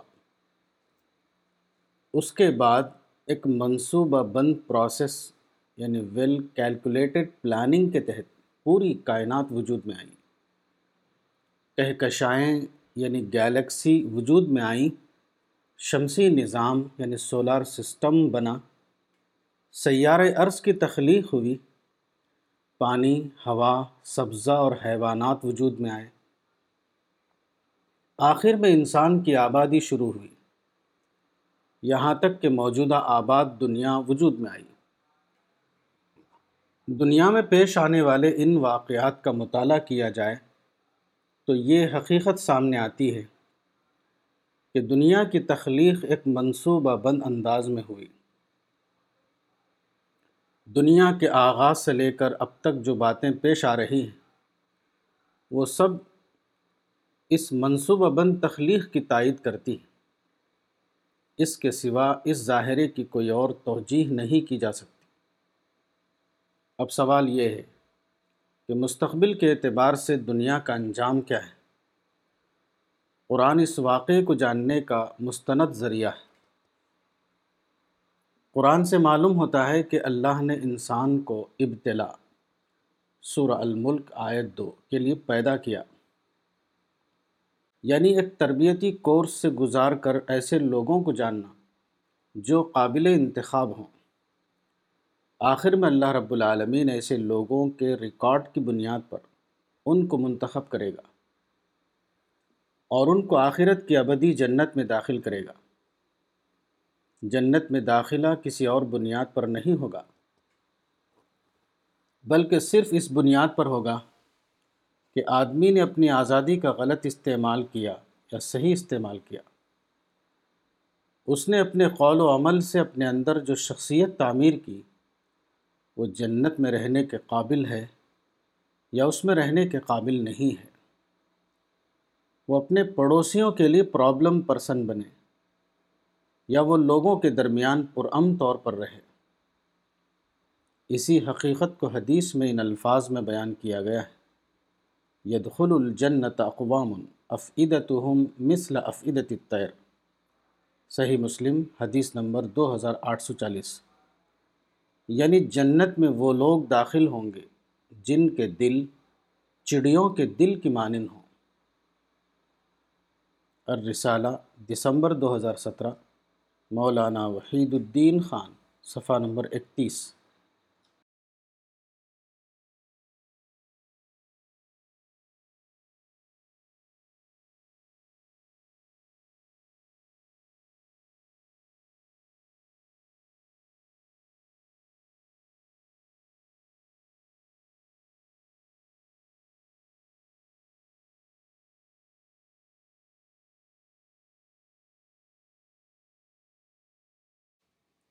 تاریخ کا سفر۔ اللہ کی سب سے بڑی صفت یہ ہے کہ وہ رب العالمین ہے۔ رب یا ربو کا مطلب عربی زبان میں ہوتا ہے انشاء الشیء حالاً فحالاً الی حد التمام، المفردات فی غریب القرآن للراغب الاصفہانی، رب یعنی کسی چیز کو درجہ بدرجہ ترقی دے کر اس کو کمال تک پہنچانا۔ رب العالمین کی اس صفت کا اظہار مادی کائنات میں بھی ہوا ہے اور انسانی تاریخ میں بھی۔ قرآن میں سات بار یہ بات بتائی گئی ہے کہ اللہ نے زمین و آسمان کو چھ دنوں یعنی ستت ایام میں پیدا کیا۔ چھ دنوں سے مراد چھ ادوار یعنی سکس پیریڈز ہیں۔ قرآن سے یا سائنس سے واضح طور پر یہ معلوم نہیں ہوتا کہ چھ ادوار سے مراد کیا ہے، لیکن قیاسی طور پر اس کا ایک نقشہ بیان کیا جا سکتا ہے۔ نمبر ایک، مادی کائنات کا غالباً پہلا دور وہ ہے جس کو قرآن میں اشارتاً رتق اور فتق الانبیاء آیت تیس کے الفاظ میں بیان کیا گیا ہے۔ بیسویں صدی کے آغاز میں دریافت ہونے والے اس عظیم کائناتی واقعے کو فریڈ ہائل نے بگ بینگ کا نام دیا ہے۔ اس کے مطابق کائنات اپنے آغاز میں ایک بہت بڑے ایٹم یعنی سپر ایٹم کی شکل میں خلا میں پیدا ہوا، پھر اس گولے میں ایک دھماکہ ہوا جس کے بعد اس گولے کے تمام پارٹیکل وسیع خلا میں پھیل گئے اور دھیرے دھیرے موجودہ کائنات بنی۔ نمبر دو، دوسرا دور غالباً وہ ہے جس کو امریکی سائنسداں الن بوس نے لٹل بینگ کا نام دیا ہے۔ یہ دور وہ ہے جو شمسی نظام یعنی سولار سسٹم سے شروع ہوا۔ یہ شمسی نظام ہماری قریبی کہکشاں یعنی ملکی وے کے ایک کنارے پر واقع ہے۔ اس سے مراد وہ پوری دنیا ہے جس کو شمسی نظام کہا جاتا ہے۔ اسی نظام کے اندر ہماری زمین یعنی پلانٹ ارتھ واقع ہے۔ نمبر تین، مادی دنیا میں غالباً پیش آنے والا تیسرا بڑا واقعہ وہ ہے جس کو واٹر بینک کہا جا سکتا ہے۔ زمین کی فضا میں پائی جانے والی دو گیسوں کی ترکیب سے سیال پانی وجود میں آیا جو زندگی کے تمام اقسام کی اصل ہے۔ نمبر چار، مادی کائنات کا چوتھا واقعہ وہ ہے جس کو پلانٹ بینک کہا جا سکتا ہے۔ اس کے بعد زمین کی سطح پر ہر قسم کی ہریالی وجود میں آئی اور زمین کا خشک کرہ ہر قسم کی ہریالی کے وجود میں آنے سے سرسبز و شاداب ہو گیا۔ نمبر پانچ، اس کے بعد زمین پر وہ واقعہ وجود میں آیا جس کو انیمل بینک کہا جا سکتا ہے۔ اس کے بعد زمین پر ہر قسم کے حیوانات وجود میں آئے، مثلا مچھلی، چڑیا، ہر قسم کے چوپائے اور کیڑے مکوڑے وغیرہ۔ ایک اندازے کے مطابق زمین پر زندہ انواع کی تقریباً آٹھ پوائنٹ سیون ملین قسمیں ہیں۔ نمبر چھ، اس سلسلے میں وہ آخری واقعہ پیش آیا جس کو ہیومن بینک کہا جا سکتا ہے، یعنی انسان کا پیدا ہونا اور انسانی نسلوں کا زمین کے اوپر آباد ہونا۔ انسانی دور زمین کا آخری دور ہے، اس کے بعد جو دور آئے گا وہ آخرت کا ابدی دور ہوگا۔ انسانی تاریخ۔ یہی معاملہ انسان کے ساتھ پیش آیا۔ اللہ رب العالمین جس طرح عالم مادی کی ربوبیت کر رہا ہے، اسی طرح وہ انسانی تاریخ کو بھی مینج کر رہا ہے تاکہ وہ درست سمت میں سفر کرتے ہوئے اپنی آخری مطلوب منزل تک پہنچ جائے۔ مطالعہ بتاتا ہے کہ انسانی تاریخ کے سفر کے بنیادی طور پر چھ مراحل ہیں۔ یہ تاریخ انسان اول آدم سے شروع ہوئی اور اب اکیسویں صدی میں وہ غالباً اپنے سفر کے آخری مرحلے میں پہنچ چکی ہے۔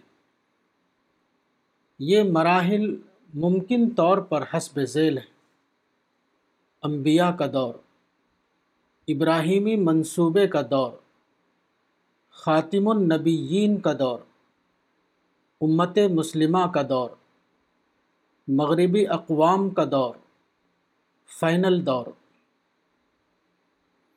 اللہ رب العالمین نے انسان کو پیدا کر کے اس کو سیارہ ارض یعنی پلانٹ ارتھ پر آباد کیا۔ اس طرح انسان کی تاریخ بننا شروع ہوئی۔ تخلیقی منصوبہ یعنی کریشن پلان کے مطابق انسان کی آخری منزل جنت یعنی پیراڈائز ہے۔ جنت گویا انسان کا ابدی ہیبیٹاٹ یعنی اٹرنل ہیبیٹاٹ ہے۔ جنت وہ آفاقی جگہ ہے جہاں وہ لوگ ابدی طور پر رہیں گے جو موجودہ دنیا میں اپنے آپ کو جنت کے لیے اہل یعنی کمپیٹنٹ ثابت کریں۔ تخلیقی منصوبے کے مطابق انسان کی زندگی دو ادوار میں تقسیم ہے: موت سے پہلی کی دنیا، موت سے پہلے کی دنیا اور موت کے بعد کی دنیا۔ موت سے پہلے کی دنیا گویا ایک تربیت گاہ یعنی نرسری کی حیثیت رکھتی ہے، اور موت کے بعد کی دنیا اس کا مطلوب ہیبیٹاٹ ہے جہاں اس کو کامل فلفلمنٹ کے ساتھ زندگی گزارنے کا موقع ملے گا۔ دوسرے الفاظ میں یہ کہ موجودہ دنیا انتخاب کی دنیا یعنی سلیکشن گراؤنڈ ہے، اور بعد کی دنیا وہ ہے جہاں منتخب افراد اپنے آئیڈیل کے مطابق ابدی طور پر زندگی گزاریں گے۔ رہنمائی کا انتظام: اس تخلیقی نقشے کے مطابق انسان کے لیے ایک رہنمائی یعنی گائیڈنس کی ضرورت تھی تاکہ یہاں پیدا ہونے والے عورت اور مرد صحیح راہ یعنی رائٹ پاتھ پر چلے اور غلط راہوں میں بھٹکنے سے اپنے آپ کو بچائیں۔ اس کے لیے خالق نے ہر نوعیت کا انتظام فرمایا۔ جو لوگ اس انتظام سے رہنمائی لیتے ہوئے زندگی گزاریں وہ یقینی طور پر غلط سمتوں میں بھٹکنے سے بچیں گے اور اپنی زندگی کو فلاح کی زندگی بنانے میں کامیاب رہیں گے۔ رہنمائی کے معاملے میں خالق نے مختلف سطحوں پر اعلیٰ انتظام کیا ہے۔ پہلی سطح فطرت کی سطح ہے۔ فطرت کی سطح پر انسان کو پیدائشی طور پر نیک اور بد کی تمیز سورہ الشمس آیت آٹھ عطا فرمائی ہے۔ انسان اگر اپنے شعور کو زندہ رکھے تو یقیناً فطرت کی رہنمائی اس کے لیے کافی ہو جائے گی۔ دوسرا مرحلہ ارد گرد کی کائنات ہے۔ ہمارے گرد و پیش جو مادی کائنات ہے اس میں خالق نے ہر اچھی بات کے مادی نمونے یعنی مٹیریل السٹریشنس رکھ دی ہیں۔ آدمی کا شعور اگر بیدار ہو تو وہ اپنے گرد و پیش کی دنیا میں ہر دن اپنے لیے خاموش رہنمائی پا سکتا ہے۔ رہنمائی کی تیسری سطح یہ ہے کہ خالق نے ہر زمانے میں اور ہر مقام پر اپنے پیغمبر بھیجے جو لوگوں کو ان کی اپنی قابل فہم زبان میں فلاح کا راستہ بتاتے رہے۔ ساتویں صدی میں خالق نے آخری پیغمبر محمد صلی اللہ علیہ وسلم کو بھیجا اور ان کے ذریعے سے رہنمائی کی مستند کتاب یعنی آتھینٹک بک بھیج دی۔ پیغمبر آخر الزماں کے بعد یہ رہنمائی اس طرح جاری ہے کہ ایک طرف قرآن اور پیغمبر کا اسوہ لفظی رہنمائی کی صورت میں موجود ہے اور دوسری طرف اللہ کی توفیق سے زندہ رہنما برابر اٹھ رہے ہیں۔ اس حقیقت کو حدیث میں ان الفاظ میں بیان کیا گیا ہے: ان اللہ یبعث لہذه الامة على رأس كل مئة سنة من يجدد لها دینها۔ سنن ابو داود حدیث نمبر چار ہزار دو سو بانوے۔ یعنی بے شک اللہ اس امت کے لیے ہر سو سال کے سرے پر ایسے افراد بھیجے گا جو اس کے لیے اس کے دین کی تجدید یعنی ریوائیول کرتے رہیں گے۔ اس حدیث کا مطلب یہ ہے کہ بعد کے زمانے میں پیغمبر کی آمد کا سلسلہ شخصی معنوں میں ختم ہو جائے گا، مگر اس وقت بھی پیغمبرانہ رہنمائی کا سلسلہ جاری رہے گا۔ امت میں ایسے اہل علم افراد پیدا ہوتے رہیں گے جو اللہ کی توفیق سے امت اور عام انسانوں کو خدائی سچائی سے باخبر کرتے رہیں۔ ان مجددین اور ان کے ساتھیوں کی درست کارکردگی کی یہ ضمانت ہوگی کہ لوگوں کو ہمیشہ یہ موقع حاصل رہے کہ ایسے ہر فرد کے کام کو قرآن و سنت کی روشنی میں جانچیں اور صرف اس رہنمائی کو قبول کریں جو قرآن و سنت کی تعلیمات کے مطابق ہو۔ جو رہنمائی قرآن و سنت کے معیار یعنی کرائٹیرین پر نہ اترے اس کو رد کر دیا جائے۔ اس تشریح کے مطابق انسانی تاریخ کا یہ سفر اپنے آخری مرحلے میں پہنچ چکا ہے۔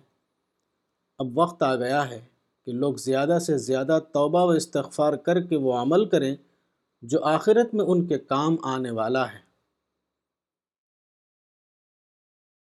الرسالہ دسمبر دو ہزار سترہ، مولانا وحید الدین خان، صفحہ نمبر بتیس۔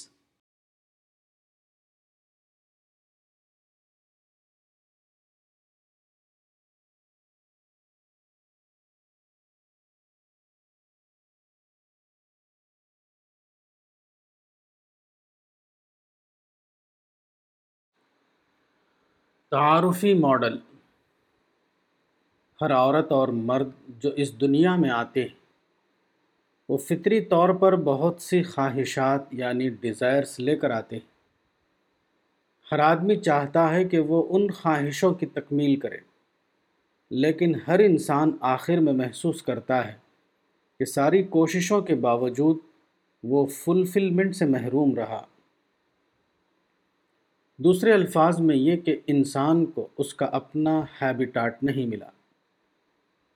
انسان دیکھتا ہے کہ اس دنیا میں چڑیوں کو ان کا ہیبیٹاٹ ملا ہوا ہے، مچھلیوں کو ان کا ہیبیٹاٹ ملا ہوا ہے، لیکن انسان اپنے ہیبیٹاٹ سے محروم ہے۔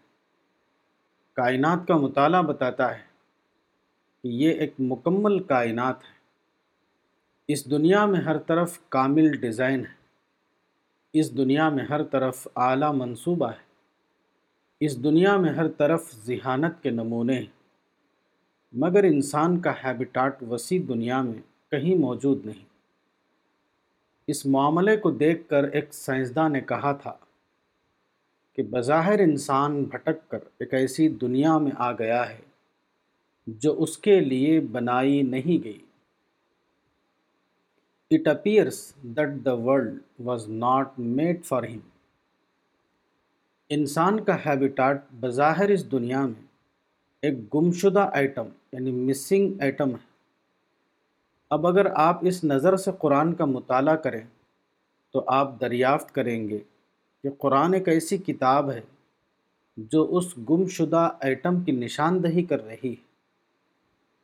یہ ایک ایسا واقعہ ہے جو قرآن کے علمی مطالعے سے یقینی طور پر معلوم ہوتا ہے۔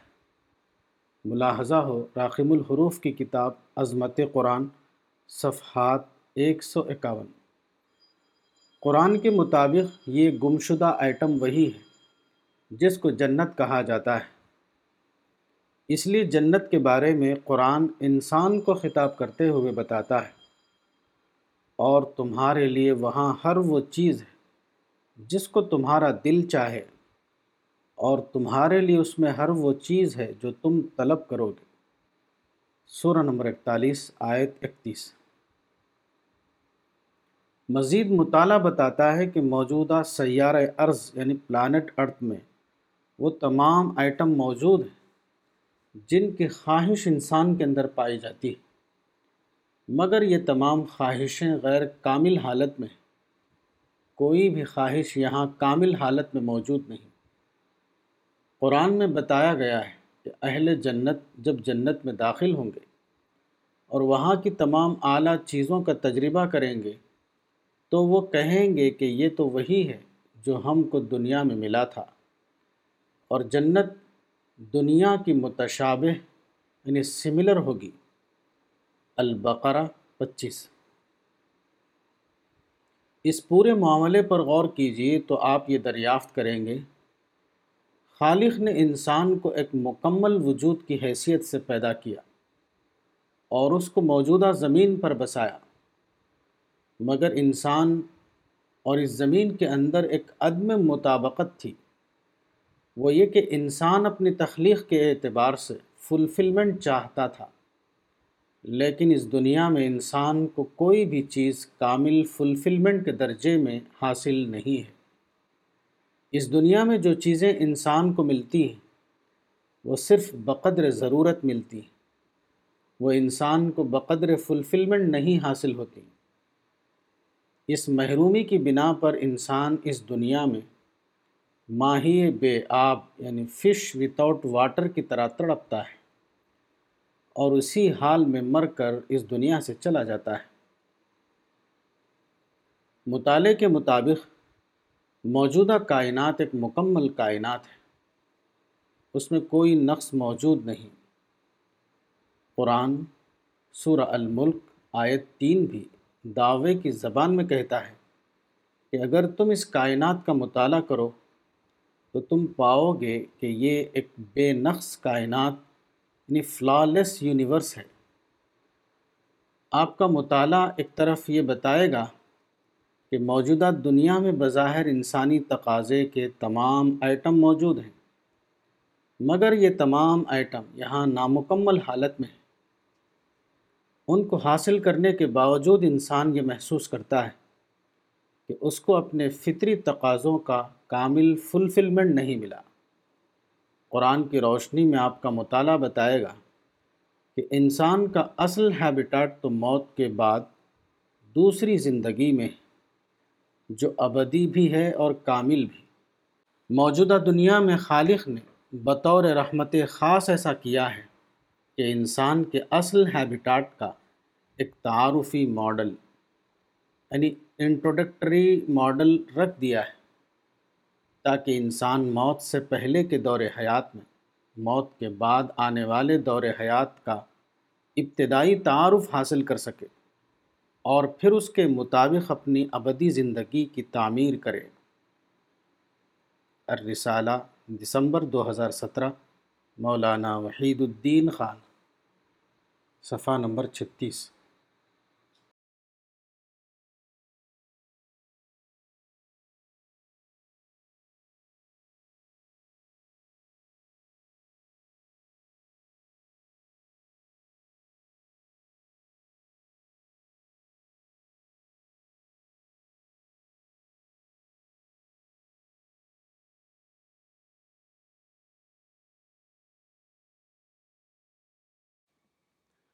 تصور دین۔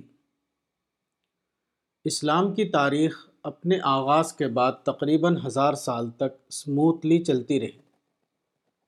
اٹھارہویں صدی عیسوی سے اس میں خلل واقع ہوا، اس کا سلسلہ اب تک جاری ہے۔ حدیث کے الفاظ میں مسلمانوں کے اندر سیف یعنی سواڈ داخل ہو گئی، اس کے نتیجے میں سارا معاملہ جیوپرڈائز ہو گیا۔ یہ سلسلہ اکیسویں صدی کے فرسٹ کوارٹر تک جاری ہے۔ امام مالک نے اپنے استاد صالح بن کیسان کے حوالے سے کہا تھا کہ اس امت کا آخری حصہ بھی اسی طریقے کو فالو کرنے سے درست ہوگا جس طریقے کو فالو کرنے سے اس کا ابتدائی حصہ درست ہوا تھا۔ مسند المعطل الجوہری، اثر نمبر سات سو تراسی۔ اس طریقے کو ایک لفظ میں منہج السلف کہا جا سکتا ہے۔ آج ضرورت ہے کہ اسی منہج السلف کو دوبارہ زندہ کیا جائے۔ یہ منہج السلف کیا تھا؟ تاریخ کا مطالعہ بتاتا ہے کہ عہد رسالت کے بعد اسلامی تاریخ میں عہد خلافت آیا۔ یہ دور اسلام میں گولڈن پیریڈ تھا۔ یہ دور تقریباً چالیس سال تک جاری رہا۔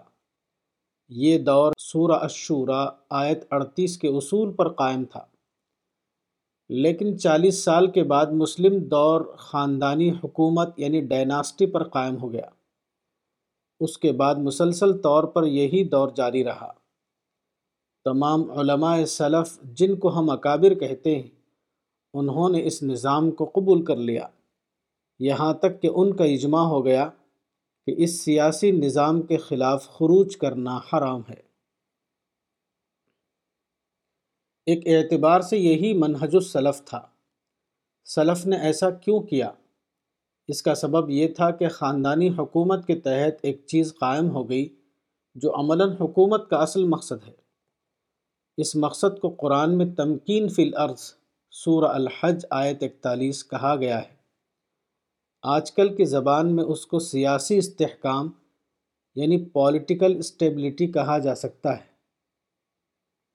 خاندانی نظام حکومت کے تحت جب سیاسی استحکام قائم ہوا تو پیس اور نارملسی قائم ہو گئی۔ اس کے نتیجے میں تمام دینی کام کسی رکاوٹ کے بغیر ہونے لگے۔ یہی وہ زمانہ ہے جب کہ قرآن محفوظ ہوا، حدیث کی جمع و تدوین ہوئی، فقہ سے متعلق سارے کام انجام پائے، اسلامی علوم کی تمام بنیادی کتابیں لکھی گئیں، مسجد اور مدرسہ اور حج کا نظام قائم ہوا، اسلام کی دعوت و اشاعت مسلسل طور پر جاری رہی وغیرہ۔ جو لوگ یہ کہتے ہیں کہ خلافت راشدہ کے بعد اسلام میں ملوکیت آ گئی، ان کا کہنا بلا شبہ غلط ہے، اس لیے کہ مسئلہ ظاہری ڈھانچے کا نہیں ہے بلکہ معنوی پہلو کا ہے۔ حکومت سے اصل مقصود کسی ظاہری ڈھانچے کو قائم کرنا نہیں ہے بلکہ استحکام یعنی اسٹیبلٹی قائم کرنا ہے، کیونکہ جب استحکام کی حالت قائم ہو جائے تو ہر قسم کا تعمیری کام کرنا ممکن ہو جاتا ہے۔ یہی وجہ ہے کہ بات کو قائم ہونے والا وہ دور جس کو خاندانی دور حکومت کہا جاتا ہے تمام علماء سلف نے قبول کر لیا، بلکہ اسی زمانے میں یہ مسئلہ بنا کہ قائم شدہ حکومت کے خلاف خروج کرنا حرام ہے۔ اسلام میں اصل اہمیت مقصد کی ہے، نہ کہ ڈھانچے کی۔ ڈھانچہ خواہ کوئی بھی ہو، اگر شریعت کا مقصد حاصل ہو رہا ہے تو اس ڈھانچے کو درست کہا جائے گا۔ مقاصد شریعت کی فہرست میں خود ساختہ اضافہ کر کے اگر کوئی شخص کہے کہ شریعت کا فلاں مقصد حاصل نہیں ہو رہا ہے تو یہ نظام ملوکیت کا نظام ہے، نہ کہ اسلام کا مطلوب نظام، تو اس کا ایسا کہنا قابل قبول نہ ہوگا، کیونکہ مقاصد شریعت میں استنباطی اضافہ کرنا بذات خود ناقابل قبول ہے۔ ناریل کا درخت پورا کا پورا ایک عجیب قسم کا قدرتی کارخانہ ہے، اس کی ہر چیز مفید اور کارآمد ہے۔ ناریل کے درخت کی صفات اگر بیان کی جائیں تو پورا سفر نامہ اسی سے بھر جائے۔ ناریل کے جس خول کے اندر اس کا پانی رہتا ہے اس کی پیکنگ حیرت انگیز حد تک بامعنی ہوتی ہے۔ کئی تہہ کے اندر یہ پانی ہوتا ہے، اس کے اوپر کا خول نہایت سخت ہوتا ہے، وہ بہت مشکل سے ٹوٹتا ہے، مگر اس نہایت سخت خول کے سرے پر حیرت انگیز طور پر ایک نرم سوراخ ہوتا ہے جو نہایت آسانی سے کھل جاتا ہے اور اس کے ذریعے پانی نکال کر پیا جا سکتا ہے۔ یہ سوراخ اس بات کا یقینی ثبوت ہے کہ اس کائنات کا خالق ایک عاقل اور باشعور ہستی ہے۔ اس سوراخ میں جو حکمت ہے وہ باشعور خالق کے بغیر ممکن نہیں ہو سکتی۔ الرسالہ دسمبر دو ہزار سترہ، مولانا وحید الدین خان، صفحہ نمبر اڑتیس۔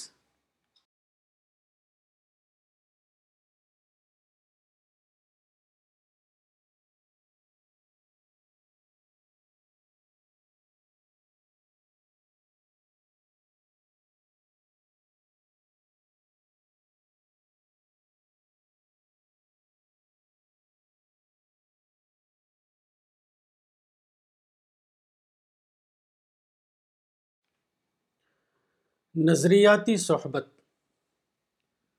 جو اہل ایمان پیغمبر اسلام صلی اللہ علیہ وسلم کے معاصر تھے، جن کو یہ موقع ملا کہ وہ پیغمبر اسلام سے ملاقات کرے اور براہ راست طور پر آپ سے دین کی تعلیم حاصل کریں ان کو صحابہ یا اصحاب رسول کہا جاتا ہے۔ اصحاب رسول کا یہ گروہ زیادہ تر قدیم عرب سے تعلق رکھتا تھا۔ ان کی تعداد عورت اور مرد کو ملا کر تقریباً ایک لاکھ چوبیس ہزار بتائی جاتی ہے۔ معلوم طور پر ابو الطفیل عامر بن واصلہ کنانی آخری صحابی رسول تھے۔ ان کی وفات غالباً سو ہجری میں مکے میں ہوئی، تاہم پیغمبر اسلام کی ایک توسیع صحبت یعنی ایکسٹینڈڈ کمپینین شپ وہ ہے جس کو نظریاتی صحبت کہا جا سکتا ہے۔ صحبت کی یہ نسبت بعد کے زمانے میں بھی بدستور جاری ہے۔ یہ وہ لوگ ہیں جو محمد بن عبداللہ کو رسول کی حیثیت سے دوبارہ دریافت کرے، جو آپ کی سنت کو اور آپ کے مشن کو اپنی زندگی میں کامل طور پر اپنائیں۔ یہ معاملہ ان کے لیے اتنا بڑا کنسرن بن جائے کہ وہ ہمیشہ اس سوچ میں رہیں کہ رسول اللہ کا طریقہ حقیقتاً کیا تھا، آپ نے اپنا مشن کس طرح چلایا۔ جو لوگ پیغمبر اسلام کو اس طرح اپنا کنسرن بنائیں اور اپنی سوچ میں پیغمبر اسلام کو شامل کریں، وہ گویا کہ فکری اور نظری اعتبار سے رسول اللہ کی صحبت میں جی رہے ہیں۔ وہ آج بھی رسول اللہ کے فیض سے اپنا حصہ پا رہے ہیں۔ وہ گویا کہ پیغمبر کو نہ دیکھتے ہوئے بھی اس کو دیکھ رہے ہیں۔ وہ گویا کہ پیغمبر کی صحبت میں نہ ہوتے ہوئے بھی پیغمبر کی صحبت کا فائدہ حاصل کر رہے ہیں۔ ایسے لوگوں کے بارے میں کہا جا سکتا ہے کہ وہ نظریاتی معنوں میں اصحاب رسول کے گروہ میں شامل ہوئے۔ عملی معنوں میں صحبت رسول کی نسبت صرف ان لوگوں کو ملی جو آپ کے ہم زمانہ تھے، لیکن نظریاتی معنوں میں صحبت رسول کی نسبت انشاءاللہ ان لوگوں کو بھی ملے گی جو پیغمبر اسلام کو اپنا کنسرن بنائیں۔ یہ وہ لوگ ہیں جو اپنے مطالعہ اور غور و فکر کے ذریعے پیغمبر کو دوبارہ دریافت کریں گے اور نظریاتی معنوں میں وہ صحابی رسول قرار پائیں گے۔ الرسالہ دسمبر دو ہزار سترہ، مولانا وحید الدین خان، صفحہ نمبر چالیس۔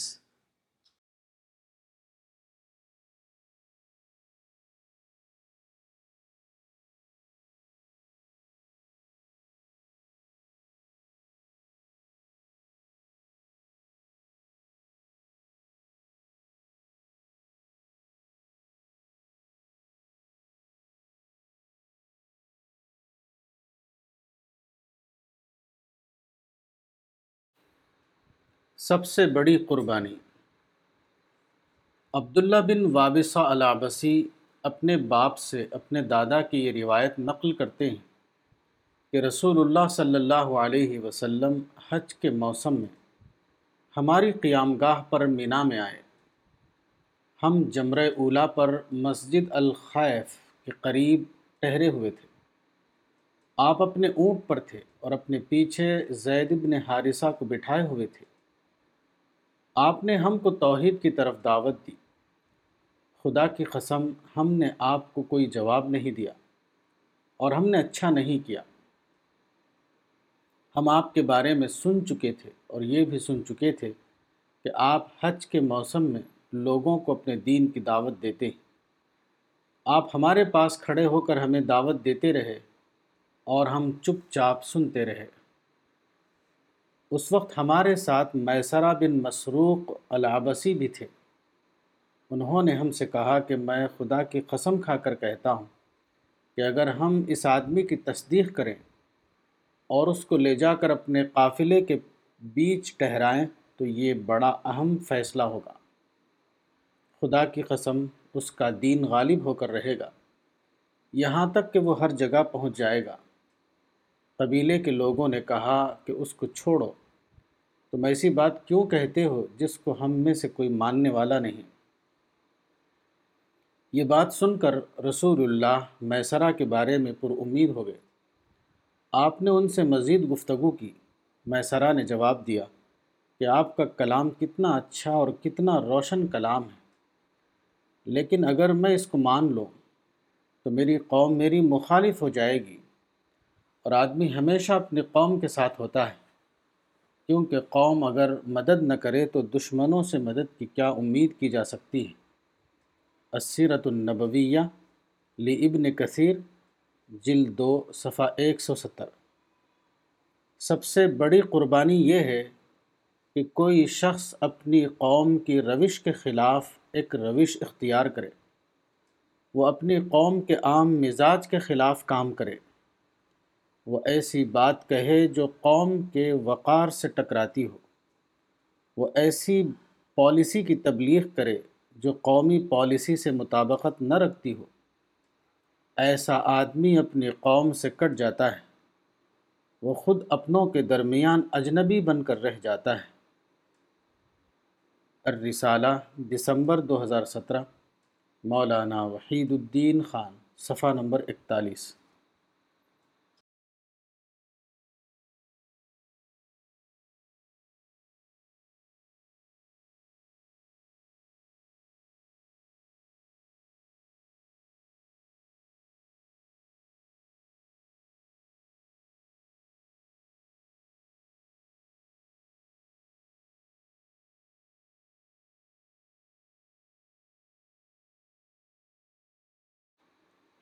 رد عمل نہیں۔ جب کوئی بات آپ کی پسند کے خلاف پیش آتی ہے تو ایسے موقع پر لوگ فوراً رد عمل یعنی ریاکشن کا انداز اختیار کرتے ہیں۔ یہ طریقہ غلطی پر غلطی کا اضافہ ہے۔ جب آپ ناپسندیدہ بات پر رد عمل یعنی ریاکشن کا اظہار کریں تو اس کے بعد ہمیشہ جوابی رد عمل پیدا ہوتا ہے۔ اس طرح رد عمل کا سلسلہ قائم ہو جاتا ہے، یعنی چین ریاکشن۔ اجتماعی زندگی میں یہ سب سے بڑا مسئلہ ہے۔ اس مسئلے کا واحد حل یہ ہے کہ آپ ہر قیمت پر چین ریاکشن سے اپنے آپ کو بچائیں، اور پھر آپ کی زندگی پرسکون زندگی بن جائے گی۔ یہ ایک حکمت کی بات ہے۔ اس حکمت کا تعلق فرد کی زندگی سے بھی ہے اور اجتماع کی زندگی سے بھی، خاندانی زندگی سے بھی ہے اور سماجی زندگی سے بھی۔ ہر جگہ یہی ہوتا ہے کہ لوگ اپنے آپ کو پہلی غلطی سے نہیں بچاتے، اور جب آپ پہلی غلطی کر دیں تو اس کے بعد لازماً دوسری غلطی وجود میں آئے گی، اور پھر ایسا ہوگا کہ چین ریاکشن کا سلسلہ قائم ہو جائے گا جو صرف تباہی کی حد پر جا کر ختم ہوگا۔ مسلم قومیں تقریباً دو سو سال سے نفرت اور تشدد کا شکار۔ اس کا سبب کوئی خارجی دشمن نہیں ہے، بلکہ خود مسلم قوموں میں اعلیٰ حکمت یعنی ہائی وزڈم کی کمی ہے۔ ہر جگہ یہی ہو رہا ہے کہ لوگ پہلی غلطی کر کے چین ریاکشن کی صورت پیدا کر دیتے ہیں، اور جب چین ریاکشن ایک بار وجود میں آ جائے تو اس کے بعد وہ نان اسٹاپ جاری رہتا ہے۔ چین ریاکشن کو پہلے مرحلے میں روک دیجیے تو اس کے بعد سب کچھ اپنے آپ ٹھیک ہو جائے گا، لیکن اگر آپ ایسا نہ کریں تو اس کے بعد لازماً یہی ہوگا کہ چین ریاکشن شروع ہو جائے گا جو کبھی ختم نہ ہوگا، حتیٰ کہ اگر لوگ عملی طور پر اس کے قابل نہ رہیں تو وہ سوچ کی سطح پر اس برائی میں مبتلا ہو جائیں گے۔ آخری تباہی سے پہلے کبھی یہ برائی ختم نہ ہوگی۔ الرسالہ دسمبر دو ہزار سترہ، مولانا وحید الدین خان، صفحہ نمبر بیالیس۔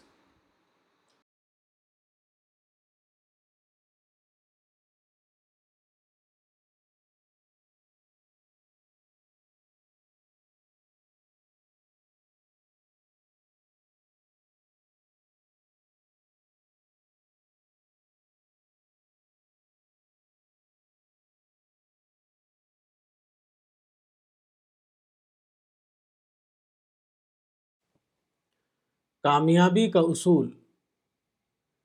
ایک مصنف نے لکھا ہے، وقت اور سمجھ دونوں اکثر ایک ساتھ نہیں آتے، جب وقت آتا ہے تو سمجھ نہیں ہوتی ہے، اور جب سمجھ آتی ہے تو وقت گزر چکا ہوتا ہے۔ آپ کو چاہیے کہ اپنے اندر سمجھ پیدا کریں تاکہ وقت آئے تو آپ اس وقت کو استعمال کرنا جانیں۔ یہ بات بظاہر درست معلوم ہوتی ہے لیکن عملی اعتبار سے وہ قابل عمل نہیں۔ اصل یہ ہے کہ انسان پیشگی طور پر باتوں کو سمجھ نہیں سکتا، وہ تجربے کے ذریعے سیکھتا ہے، یعنی نقصان پہلے آتا ہے اور عقل اس کے بعد آتی ہے۔ پہلے آدمی کچھ کھوتا ہے، اس کے بعد وہ دریافت کرتا ہے کہ اس کو پانے کا صحیح طریقہ کیا ہے۔ انسان پہلے اپنے اندازہ یعنی اسیسمنٹ کی غلطی کا تجربہ کرتا ہے، اور اس کے بعد وہ اس فن کو جانتا ہے کہ صحیح اندازے کا اصول کیا ہے۔ اس لیے موجودہ دنیا میں کامیابی کا راز یہ نہیں ہے کہ آدمی غلطی نہ کرے، بلکہ کامیابی کا راز یہ ہے کہ آدمی اپنی غلطی سے سبق حاصل کرے۔ اس اعتبار سے زیادہ صحیح بات یہ ہے کہ آدمی نے اگر پہلے موقع کو کھویا ہے تو وہ اپنا نیا منصوبہ زیادہ بہتر انداز پر بنائے تاکہ وہ دوسرے موقع کو نہ کھوئے۔ اسی اصول کا نام پریکٹیکل وزڈم ہے۔ اس کا مطلب یہ ہے کہ اس دنیا میں انسان پہلے موقع کو ضرور کھوتا ہے۔ دانشمند آدمی وہ ہے جو پہلے کھونے سے تجربہ حاصل کرے اور پھر زیادہ بہتر منصوبہ بندی کے ذریعے وہ دوسرے موقع کو حاصل یعنی اویل کر سکے۔ وزڈم کی دو صورتیں ہیں، آئیڈیل وزڈم اور پریکٹیکل وزڈم۔ آئیڈیل وزڈم اپنی ذات کے لیے درست ہے، لیکن اجتماعی زندگی میں آئیڈیل وزڈم قابل حصول نہیں۔ اس لیے زندگی کے لیے صحیح اصول یہ ہے کہ آدمی اپنی ذات کے معاملے میں آئیڈیل وزڈم کو اپنائے، لیکن جب معاملہ اجتماعی زندگی کا ہو تو وہ پریکٹیکل وزڈم پر راضی ہو جائے۔ صبر دراصل اسی پریکٹیکل وزڈم کا نام ہے۔ الرسالہ دسمبر دو ہزار سترہ، مولانا وحید الدین خان، صفحہ نمبر تریالیس۔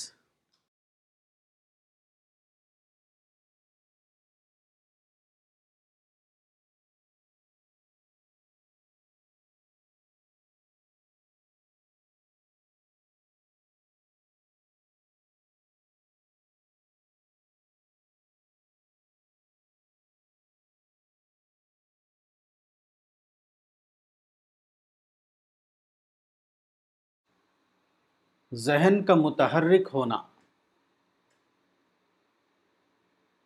ٹریگر گن کا ایک پرزہ ہے جس کو دبانے سے گن کا نظام نہایت تیزی کے ساتھ متحرک ہو جاتا ہے،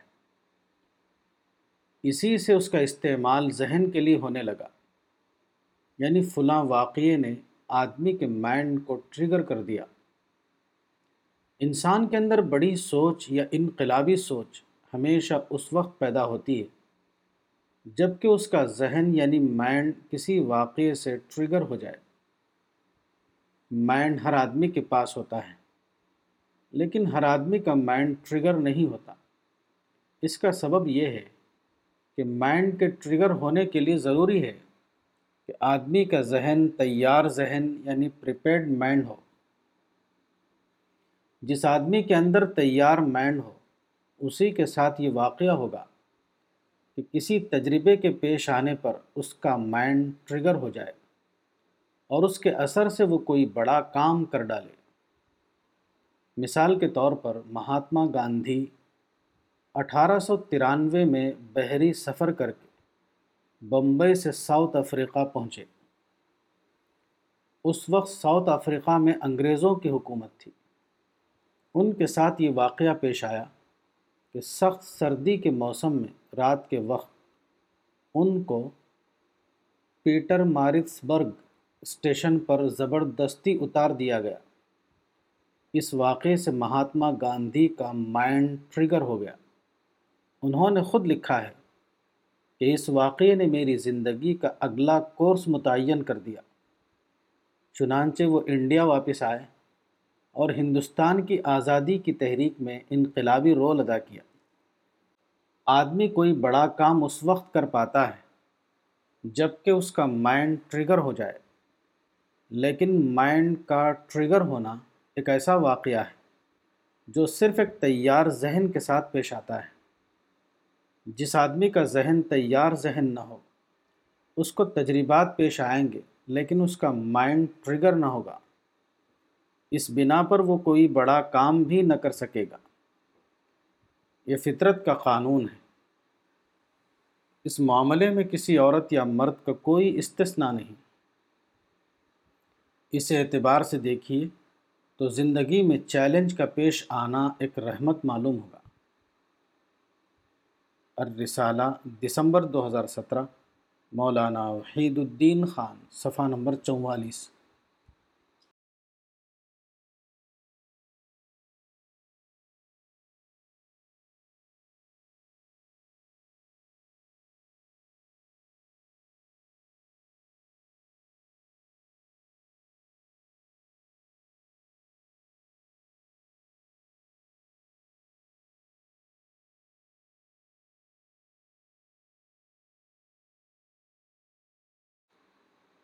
ذہنی ارتقاء کا معیار۔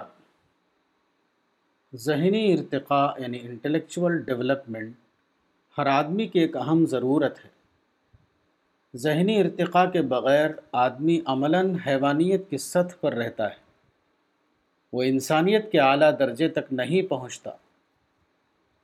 ذہنی ارتقاء کا معیار کیا ہے؟ ذہنی ارتقاء کا معیار یہ ہے آدمی کے اندر علمی مزاج یعنی سائنٹیفک ٹیمپر پیدا ہو جائے، وہ چیزوں کی صحت کو اپنے ذوق سے پہچان سکے۔ اصل یہ ہے کہ فزیکل سائنس میں یہ ممکن ہوتا ہے کہ ریاضی کے اصول پر کسی چیز کی صحت کو معلوم کیا جا سکے، لیکن علوم انسانی یعنی ہیومینٹیز میں چیزوں کو جانچنے کے لیے اس قسم کا کوئی حتمی معیار ممکن نہیں ہوتا۔ یہاں کسی اہل علم کے لیے جو چیز فیصلہ کن بنتی ہے وہ آخری طور پر اس کا اپنا سائنٹیفک ٹیمپر ہوتا ہے۔ There are no established methods for determining the truth اور falsity of a non factual claim. آدمی اگر سچے معنوں میں طالب حق ہو اور وہ غیر متعصبانہ انداز میں باقاعدہ طور پر زیر بحث موضوع کا مطالعہ کرے تو اس کے اندر وہ ذوق پیدا ہو جائے گا جس کو فرقان یعنی کرائٹیرین کہا جاتا ہے۔ وہ اپنے اعلیٰ ذوق کی بنا پر یہ پہچان لے گا کہ حقیقی یعنی فیکچول کیا ہے اور غیر حقیقی یعنی نان فیکچول کیا ہے۔ اسی پہچان کو سائنٹیفک ٹیمپر کہا جاتا ہے۔ ایسا آدمی ہمیشہ متعلقہ موضوع کا مطالعہ کرے گا، لیکن اکثر حالات میں اس کا مطالعہ صرف اس بات کی تصدیق کرے گا کہ اپنے اعلیٰ ذوق کی بنا پر اس نے جو رائے درست سمجھی تھی وہ باعتبار حقیقت بھی درست ہے۔ کوئی علمی کام کرنے کے لیے آدمی کے اندر اس قسم کا سائنٹیفک ٹیمپر ضروری ہے۔ یہ علمی ذوق آدمی کے لیے اس کے مطالعے میں اس کا رہنما بن جاتا ہے۔ وہ اپنے اس داخلی ذوق کی بنا پر فکری بھٹکاؤ سے بچ جاتا ہے۔ الرسالہ دسمبر دو ہزار سترہ، مولانا وحید الدین خان، صفحہ نمبر پینتالیس۔